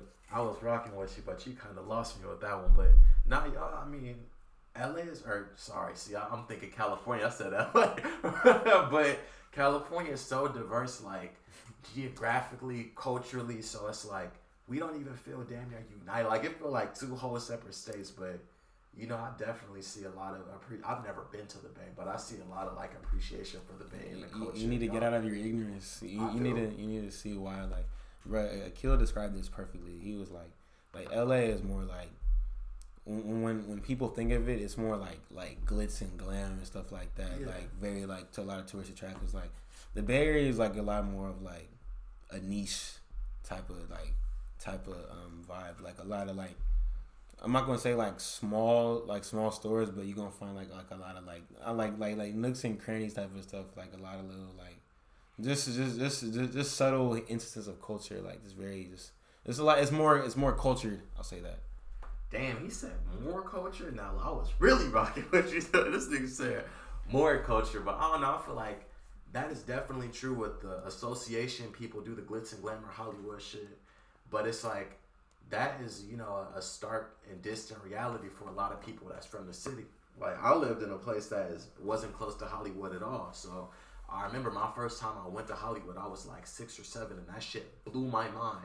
Cause we drove to some shit that I saw on TV that I thought was far as fuck. I'm like, this shit right here. So that kind of blew my mind. But I feel like we definitely have a lot of pockets and uh, history and culture that a lot of people don't even realize. Like I'm talking about South Central and Central Avenue. Like back in the day, during like you know the civil rights movement, Central Avenue was a big deal. There was something. What's that hotel called?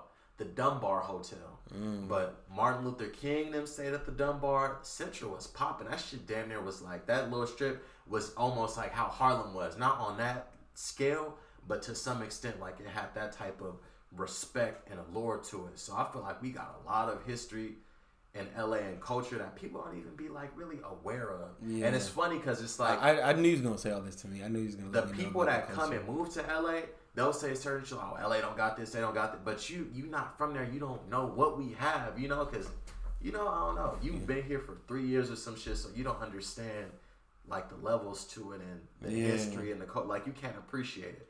I can appreciate it because my grandmother moved to LA in the 60s and my mom grew up through the 60s, 70s, 80s and my brother lived through the 90s and 2000s and so I kind of have that appreciation for history too and I've always been a history buff whether it's on a South Central or Los Angeles, California scale, global, uh, countrywide type of scale but that's kind of what drew my passion for law is understanding like you kind of see the trends and shit and realize like Mm. you know seeing the matrix for what it is it's like somebody got to break this shit Right. Like, what do you what do you think is like the most appealing thing to you about wanting to become a lawyer? Like, what like in terms of like the actual study of law, what do you find the most interesting about it?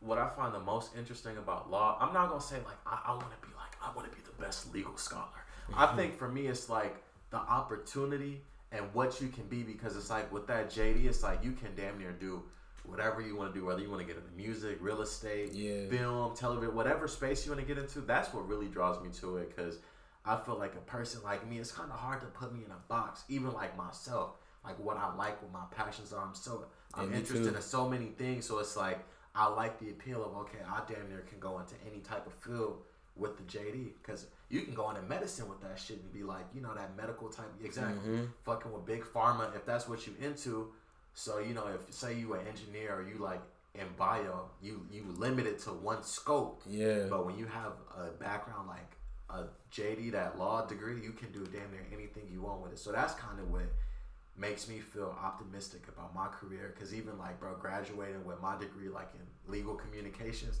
it's kind of limited with what we can do. Like when it's time to get like real jobs and shit. You Yeah. know? So I feel like I'm excited because like I feel like that's gonna change for me shortly. So for sure, that's what it draws me most to like the legal field.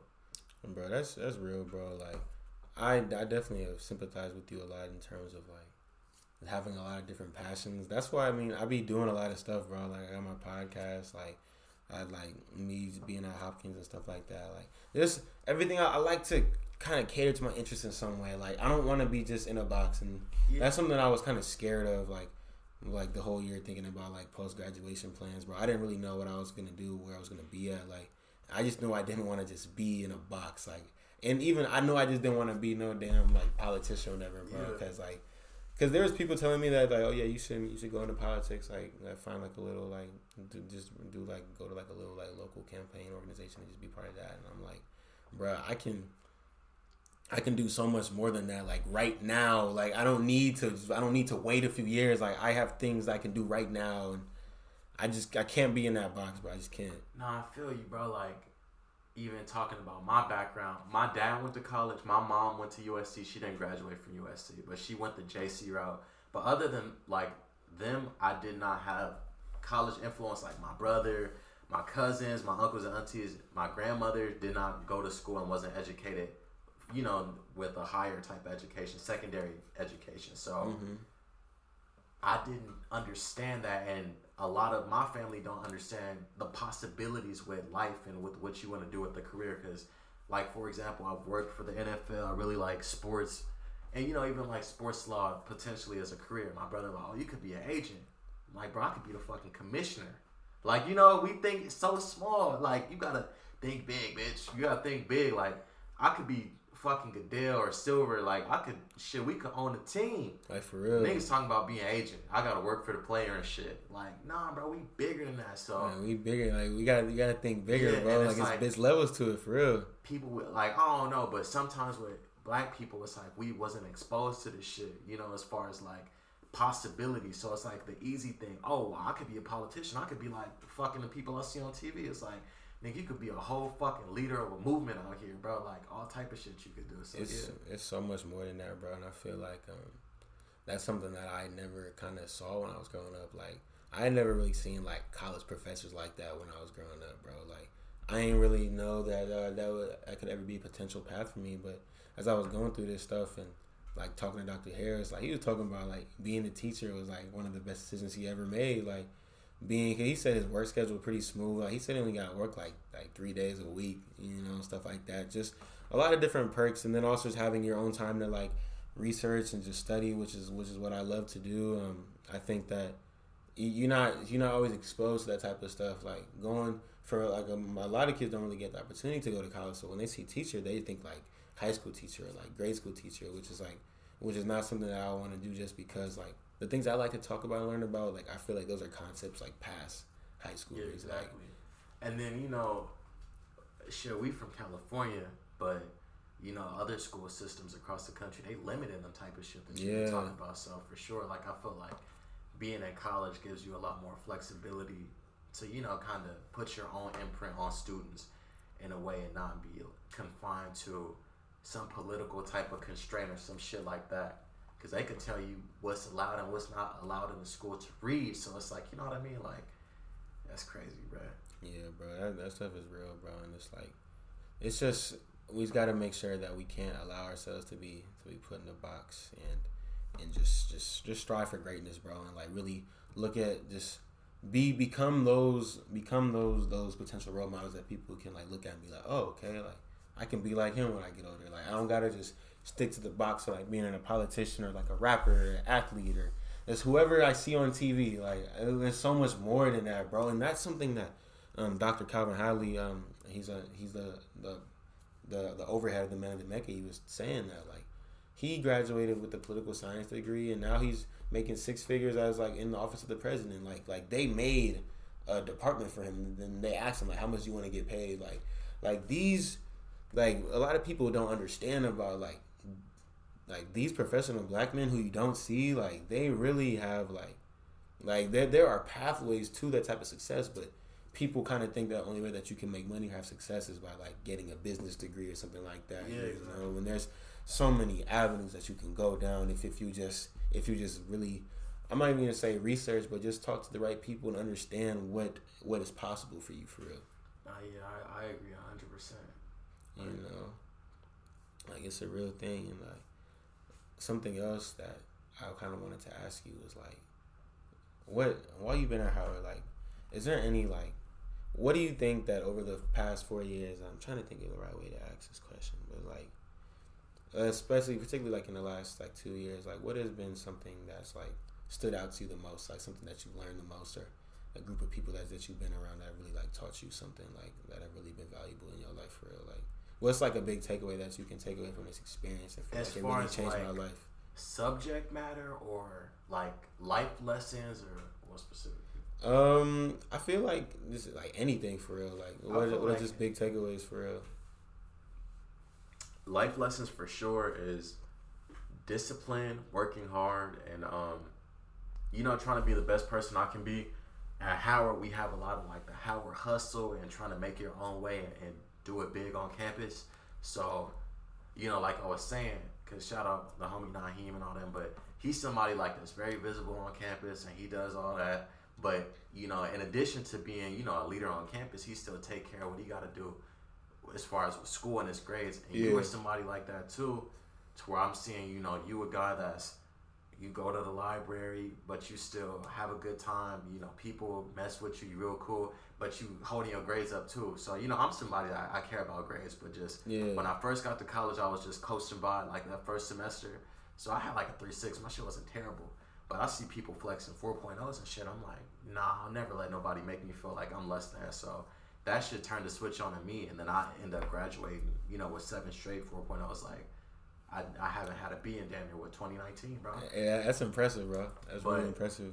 Yeah, that's something. Just that discipline and just creativity too. Like I said, making your way. Like we all do our own thing on campus or whatever we do. So having that creativity to carve carve out your own path and that ambition and that I think that's something that I'm learning too because I never wanted to be the vocal student leader type of dude. I always wanted to, you know, take care of my business and my responsibilities. Mm-hmm. And then sometimes, you know, just comparing yourself to people, you're like, damn, I could be doing the shit that they doing. You know what I mean? So yeah, bro. I, f- I feel the same way. I could be a leader. I could be a stupid popular on campus and all that. But I just, I've started to understand, like, you know, with staying in your lane and understanding, like, you know, this shit is going to blossom and bloom for me too. So basically sticking to my guns and doing it, like, the quiet way, working hard, and even people saying stuff to me like, "Oh, you know, y'all don't be flexing y'all accomplishments. Like trials is super prestigious and all that."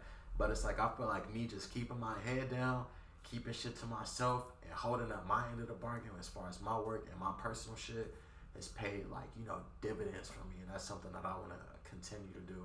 Is Facts. keep that grind and that mentality going. Facts, bro. Like everybody has their own path for real, bro. Yeah. Like, like I'll, I'll I'll post like books and stuff like that on my story, but people don't really know how much I actually read for real. Like I like I dedicate a lot of hours to this stuff, bro. And it's like this the whole premise of it, you know, like keeping your head down and just and just grinding and stuff like that, bro. Like I, will post me in the gym sometimes, but like I don't I don't post it like I don't every time I'm in the gym I don't post it. You know, yeah. it's like just trying to like just just stay locked in and focus. And honestly, there are times where like I feel like I could have been like a bigger student leader on campus with like just like my opinions and things that I that, that I advocate for. But it's like at the same time, it's like I know that that's not something that I really ever wanted to do. Like if I wanted to do it, I, I would have did it. Yeah, no, I felt the same way. I just feel like I feel like I'm social to an extent, but that just wasn't what I wanted to do. You know what I mean? Like, I feel like a lot of stuff, not you know, disparaging anybody who does that.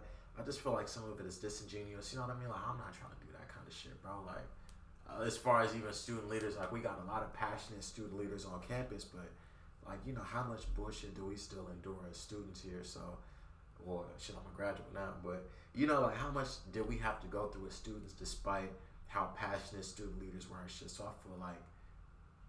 You know, shit like we gotta figure out something else to do, or at least I will. Y'all can do that shit. I'm gonna go just work on myself. So yeah. I mean, bro, it's like the student leaders. Some of them can't even really like say what's going on because they they getting paid by the university. You know, like oh they, hell yeah, we like, saw that with the uh, with the whole dorm situation and that little settlement. Like they couldn't talk about certain terms and conditions. Yeah. Then they're signing NDAs and shit. But you know what I mean? Yeah, bro. And I, I was at Blackburn, bro. I was I was there. I was there a lot, bro. And it's like it's kind of it's just unfortunate to like not saying the movement ended in failure or anything, but like to to go through all the things that they went through, sleeping out. So like we literally ain't had Blackburn for like two months.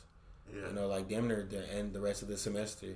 And I think it's um just just for like them to go through all that and not being able to like talk about the yeah because the, the, whole point agreements of like, the uh, not the whole point of the takeover, but a major facet to my fucking knowledge was transparency. You know what I mean? Like mm-hmm. we need to see what's going on, and we right, and then that's a major tenet of what we fighting for, what they were fighting for, and then uh, you know they silence you and, and dangle some shit in front of your head. That's that's what I think we talking about with the politicians. What keep people quiet and kind of you know gets them to settle down. I feel like a shit like that. They dangle something over your head you can't refuse. It's oh shit, I gotta go jump on that. Yeah, everybody got a price, bro, and it's like it's yeah. unfortunate that a lot of these people sell out, bro. Because you know, I I I feel like a lot of that comes from like not really truly understanding why you're doing what you're doing. And when I talked about people getting paid, like oh, I wasn't even talking about from the settlement standpoint. I'm talking about actual like like like he's a president. Like they, they have a salary, you know, like they like they get they get paid a, bag by by Howard, you know, like.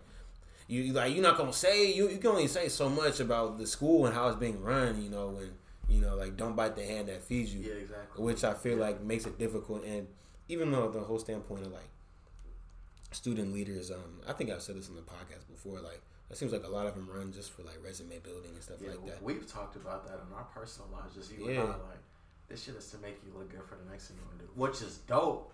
But just you know, like on a personal level, like shit, that's cool. You can do whatever you want to do to maximize your chances at success. But from a standpoint of you know making a difference, it's like I would say some niggas don't really. I'm not. I don't know, bro.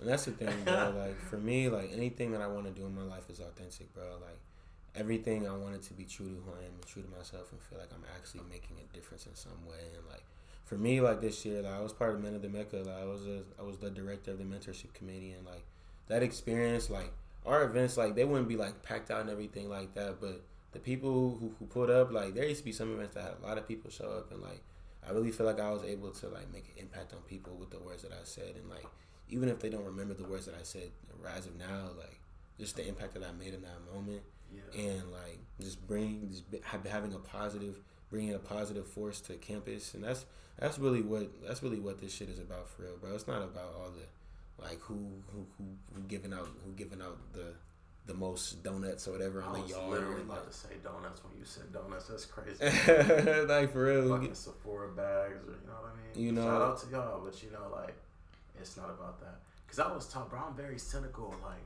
I was taught with a lot of shit. Even like as a little kid, with my parents like watching American Idol. This shit is a popularity contest.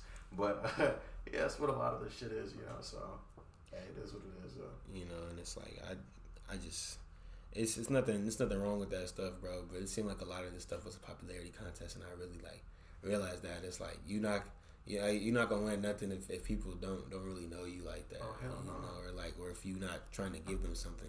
That's something that I really realized at Howard. Like people at Howard do not show up to your stuff if if, if you're not giving them nothing, bro. Like, and it's probably like that at like a lot, a lot of other colleges, bro. It's like if, if you're not giving them nothing, you know, they're not gonna pull up. Like they're not gonna know how valuable the event is gonna be unless unless it got like wings or Exactly. or, or some food there or a something. gift bag or something. Yeah, bro. Like T-shirt. A nigga damn near do anything in this world for a T-shirt.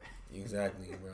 And it's and it's like for me, like I think of um the thing, the ways that I want to make change, like and something I've thought about. Like it seems like a lot of like leaders, eventual leaders in the community. It seemed like they always they was always like student activists or something like that, and, and it makes me kind of makes me think I'm like damn like maybe I could have did more, but it's like for me it's kind of just understanding like my own path. Yeah, I feel like you know a lot of stuff because I feel like that too. But it's just like in due time, you know, like when it's right, you know, we gonna make this shit happen regardless. So you know, it's a marathon. You know, That's that's that's real, bro. And it's like you just gotta stay true to it, bro, and, everything gonna work out, bro.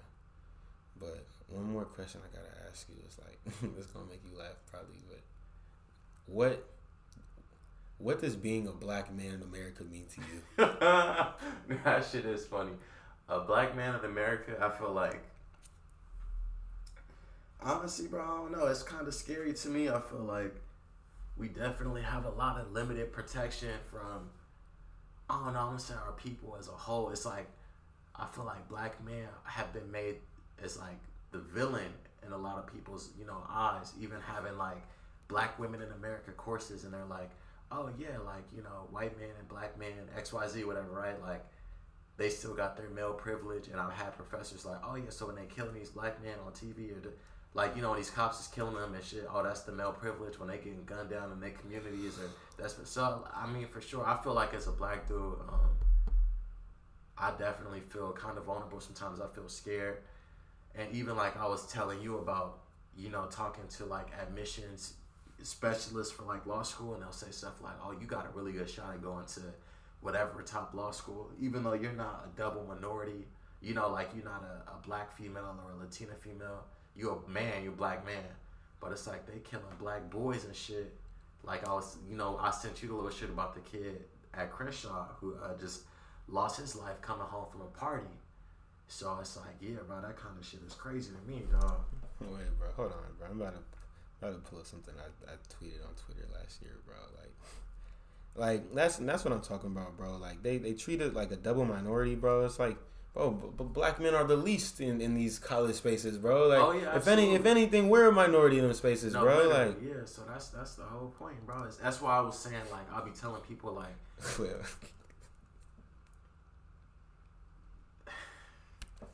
that's funny, bro. That's, hold on, hold on. I'm trying to find my Twitter, bro. What was he saying though? I just I.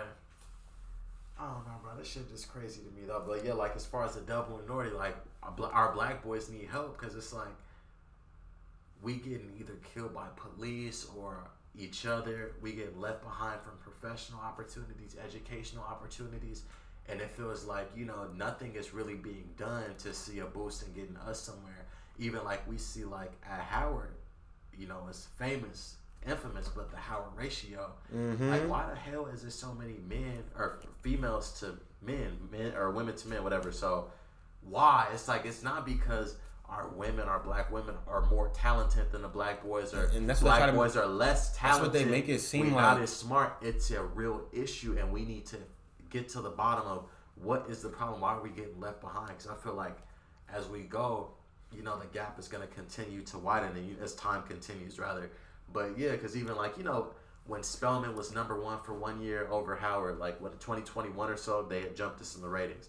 But people, the joke was, oh yeah, they number one because we got black men holding us down. That was the joke. They all women, so they got all black women to push them up. We got the black men holding us down, and it's a joke, but you know, like they say, every joke got a little bit of truth to it, and I feel like some people really do believe It's that. type people who shit. really do believe that, bro. Believe that, and black women I feel like that about they male black male counterparts, and I, that's what I think is even more so scary about it, because you know you would think you could identify with black women and find solace in her because I see my mother or my sister in you, Mm-hmm. but damn near niggas looking at us like competition or like an oppressor. An oppressor, bro. Damn. I'm your son or I'm yo. Exactly. Like I've had people, bro. When I was at the NFL, I'm trying to reach out to you know certain like black women or you know somebody that I think is going to try to give me some game and put their arm around me.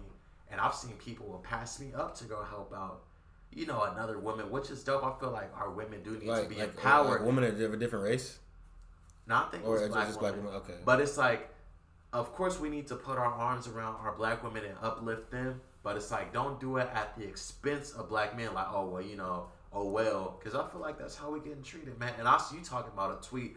I saw a tweet. I don't even know if I can find it right now, but it was saying like, I, I have a scholarship for black boys, and when the black women at my job found out the scholarship was exclusively for young black men, they tried to get the scholarship like taken down or you know what I mean? They tried to get it open to black women or just taken down, period. And it's like I feel like that is so sad to me. And when I saw that kid, I want to say his name too, because this shit is it's on the tip of my tongue. But when I saw him die, I'm like, man, because I'm sitting there so passionate, I'm damn near about to cry, because I feel like this could be me, and this could be my cousin or my brother, my nephew, and I feel like people don't really care about it like that. Quincy Reese Jr., uh, the Crenshaw basketball, uh, Crenshaw High School basketball player, he was 16, and like you and I were talking, you even got to do the respectability politics to humanize a kid. Oh, he was a good student. He was a 3.4 student. If he had they kept fuck- emphasizing that in the yeah, article. it don't matter what the fuck his grades is. You shouldn't expect to be killed, or it shouldn't be justified that we are being killed out here, bro. So I feel like something seriously got to be done. But you know, you asked me how it feels to be a black man in America. I definitely do feel a lot of pride about who I am and what I want to accomplish and how I want to lead and help people in the future. But I do get disappointed and a little scared sometimes seeing the direction that we're in with our black counterparts. Because I have had friends that you know get sucked up in the jail cycle or you know jail or petty little crimes or just working just floating about. I know you can relate to people just floating about just doing anything. Make music a little bit but you really don't do much of anything and it's like that has to change. I feel like i don't know it may be up to us to do it or i don't know what it's going to take to get that emphasis back to like black unity period bro. But i think it's really uh like white supremacy i feel like is at the root of that Definitely. is driving that divide and trying to make it seem like the battle of the sexes when we really one people, one group, and we need to be fighting as such. So it's interesting, but we'll see how it goes. Yeah, bro. Like you, like I can, I cannot explain like the, the silent rage, and if I had the capacity to cry, damn near would have cried right there when you when you said um when you said like there was that scholarship for black boys and a lot of the black women were like take it down this should be for all black people and it's like it's like bro like they be having scholarships for for black girls like you know what I mean? like- Shit, I couldn't apply like to. you know what I'm saying bro this is Los Angeles residents, black Los Angeles women. No, god damn, I need Like- this shit probably more than she do. like I like like we are like we are so um I'm not pulling my tweet right now last year.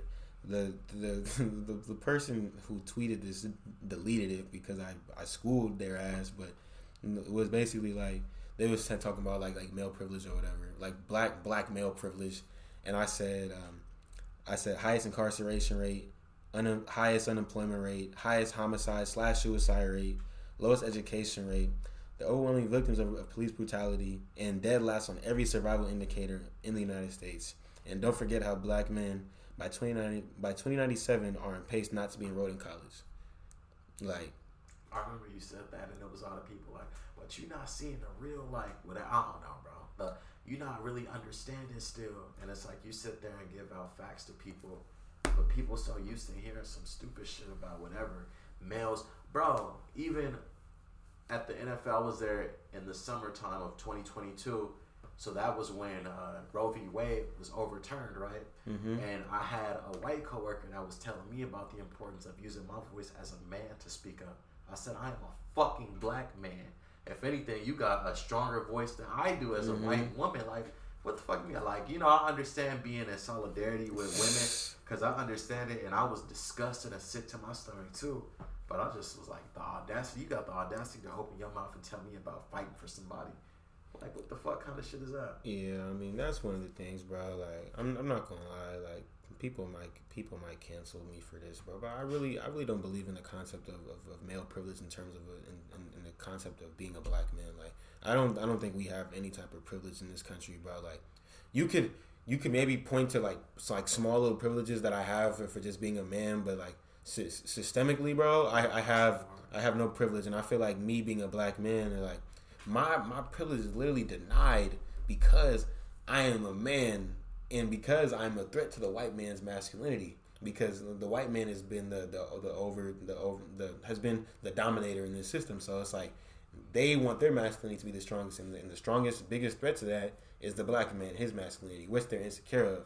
So it's like I feel like, but whenever a black man rises, you know, like you see the Malcolm X and MLK, you know, when when you see strong black men, they kill them. Just like know, along with like people like like Fred Hampton, the FBI, like all them infiltrating black organizations. That that was that was you know that that that black woman played such a major role in, bro. Like we was working together in the past, bro. Like the Black Panthers was mostly women, bro, and like and it was it was crazy, bro, because the Black Panther ladies, like some some of the some of the ladies at the Black Panther party, pulled up to Howard like this past semester, bro, and like there was one question, like one of the girls in the audience asked a question that was kind of geared towards like like it was like a question that was kind of geared to kind of get her to like disrespect the black men in the Black Panther in the, in the Panther Party.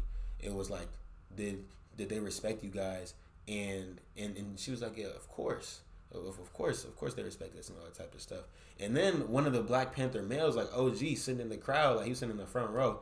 He stood up. He was like, "Hell yeah, we respected them." Like, like stood up, and it's like just things like that, like the, the the um the the the natural disdain that I feel like a lot of our women kind of like have for us now is so is so misplaced and and so um it's it's it's just it's rooted in white supremacy in my opinion. And I feel like you know it's like it's and it don't just start with them. I feel like we as black people we need to start loving each other more. You know, we need to like sometimes I know it's like we'll like you know like we see it like we'll disparage our women uh, publicly online and social media for Yeah, for sure. for no reason at all, bro. Like we've, you know, comes back to the old adage, like golden rule, like treat others how you want to be treated. It's like if, if you want to be respected, you know, you got to give that respect to others. You got to show that appreciation for others, and then they'll give it back to you. And I feel like we, black people, we just be bickering about all this, all this dumb shit, bro. Enough to the point to where we can't even look at black boys who are struggling. We can't even look at them as like that. There's an issue. We just think, oh, like black women want to feel like, oh, like we're, we're just doing better. We're the most educated in America, Exactly. and that's and that's dope as hell, bro. Like like like like y'all going crazy, but we can't leave black men behind, bro. Like Yeah. like any strong movement, like you gonna need strong men in that movement, bro. It's the reason why they kill all these black men off, bro. It's the reason why, like Exactly. like you you need those men and i feel like if if we want to actually solve these issues you know we got to be we got to continue to be outspoken about these issues bro because i know for me at johns hopkins like there was a i told y'all in the chat like there was a point to where like i defended like like black men and like maybe maybe black men are doing this because they feel neglected and they feel like nobody's paying attention to them or nobody is hearing their voice because they're a, because they're a man you know like there's there there's a lot of neglect that comes with being a black man in this country, which is why we got the highest suicide rate of any man and any group of people in this country because it feel hopeless, bro. Like we feel hopeless, bro. Yeah, for sure. You know, and I think that um, it just it, it pisses me off, and that's something that I definitely want to like continue to advocate for in my life. Is just like like black male issues and just just being a man because I feel like you know it's it's extremely neglected, bro. People act like it don't exist. Like Howard being seventy two percent women, twenty eight percent males, or whatever the the big 75 25 like yeah exactly. that that is a that is an issue. We think of it as like normal. Like oh this exactly. is this is like a normal okay like like are women going crazy. But it's like where why aren't the men here? Like we need to start looking at that. Like it's not supposed to be this big of a gap. Yeah exactly. So it's like you know i i'm i i really i really don't care if if if anybody cancels me for anything that i say because like I mean, I've said this before in the podcast. Like you know, like you can't cancel the Lotus. Like I ain't, I ain't, I ain't, I ain't going nowhere, man. Like, and if you disagree with what I'm saying, but like, hop on, hit me up, let me know what's going on. Because you know, if if I'm wrong, tell me why I'm wrong. That's how I, that's how I live my life. You feel me? Yeah, I understand. That's what I was thinking too. Like, as far as you know, opposing points, like it's nice if you know people have opinions or facts that can kind of rebuttal that to give you know a more holistic point of view. That's what I would like, but the numbers kind of indicates like you know it's an issue with. Bro, the numbers are there. Like, yeah, exactly. like the, the, numbers are are there easily, bro. Like it's it's there. Like I wanna, I would love to hear an alternating perspective, you know, but. A lot of these these stats aren't even really talked about. It's shit to hard. It's hard to find the alternate type of like you know opposing perspective because when you look into it, you kind of see what's going on. But you know, like we were saying, a lot of it is, or not. I'm gonna say a lot of. it. I'm gonna say most of the shit. All of it is intentional. Like it's designed this way. I feel like the narratives is designed, and that's the whole point of it is to discredit us and stop us from being able to come together. Because we talking about this super shit like male privilege. Oh, you got privilege as man. I don't know. Like you know, like you were saying. I think it's some small stuff, and obviously, you know, like women deal with sexual violence and sexual harassment on a scale to which we don't. Yeah, for sure, of course. Absolutely, but on a, a, scale of like the or aspect of the just education, us getting left behind, and survival rate, like dead last, and the salaries and education level, like stuff like that. I feel like it needs to be explored because it's not because black men are not smart or capable or talented. Exactly. It's because this shit is designed to not allow us to, you know, utilize our intelligence and our brilliance. So I don't know. Exactly, bro. We just gotta continue to like just, just just keep up, just keep up the fight, bro. Like, like just just just like letting people know, because I know you've always been an advocate, like whether like that's like a it's like in a female dominated space, you always gonna advocate for like for male issues, and I feel like people like us are needed because a lot of black men are very like, and especially in, in real life, are very quiet about these issues when it's time to speak up. You know, they, they don't say nothing because they scared of or what's gonna be said against them, how people is gonna perceive them. But it's like you know, like like women not gonna lose any respect for you if if if you real about your opinions and actually speak the speak the truth about what's going on in, in the world and in the black community, bro. Because at the end of the day, bro, I just want to see black people succeed, bro. I don't want to just see black men or just black women succeed. I want everybody yeah, to succeed, bro. Exactly. Like, Strut the number, shout out Golden State. Four times. But like, yeah, bro, I think that's what it's about, bro. But you know, it was it was great having you on, I appreciate you. I feel honored, man. I was like, I felt like I'm on CNN, NPR. Like I was in the Uber, really nervous. So I'm, I'm glad I was able to come in, express myself, and you know, have a good conversation for sure. Yeah, bro. Like it's definitely a, a long time, long time in the making, man. And I I hope you have a great time at NYU, bro. Like, I'm, I'm proud of you, bro. We finna do some some big things, bro. Uh, we will. Thank you. I appreciate you. I'm beyond proud of you too, and all the stuff you're doing. We all know that though. but shit. Hey man, we out here, man. Hey y'all, it's a it's another episode of the Black Lotus completed. You know, we've been going crazy lately. Been recording episodes like a mug, you know, but Black Lotus out, and as always, as we always say, as long as y'all show love, we'll stay consistent. Black Lotus out, Josiah out. Good job. Goodbye. Numbers. yes, sir.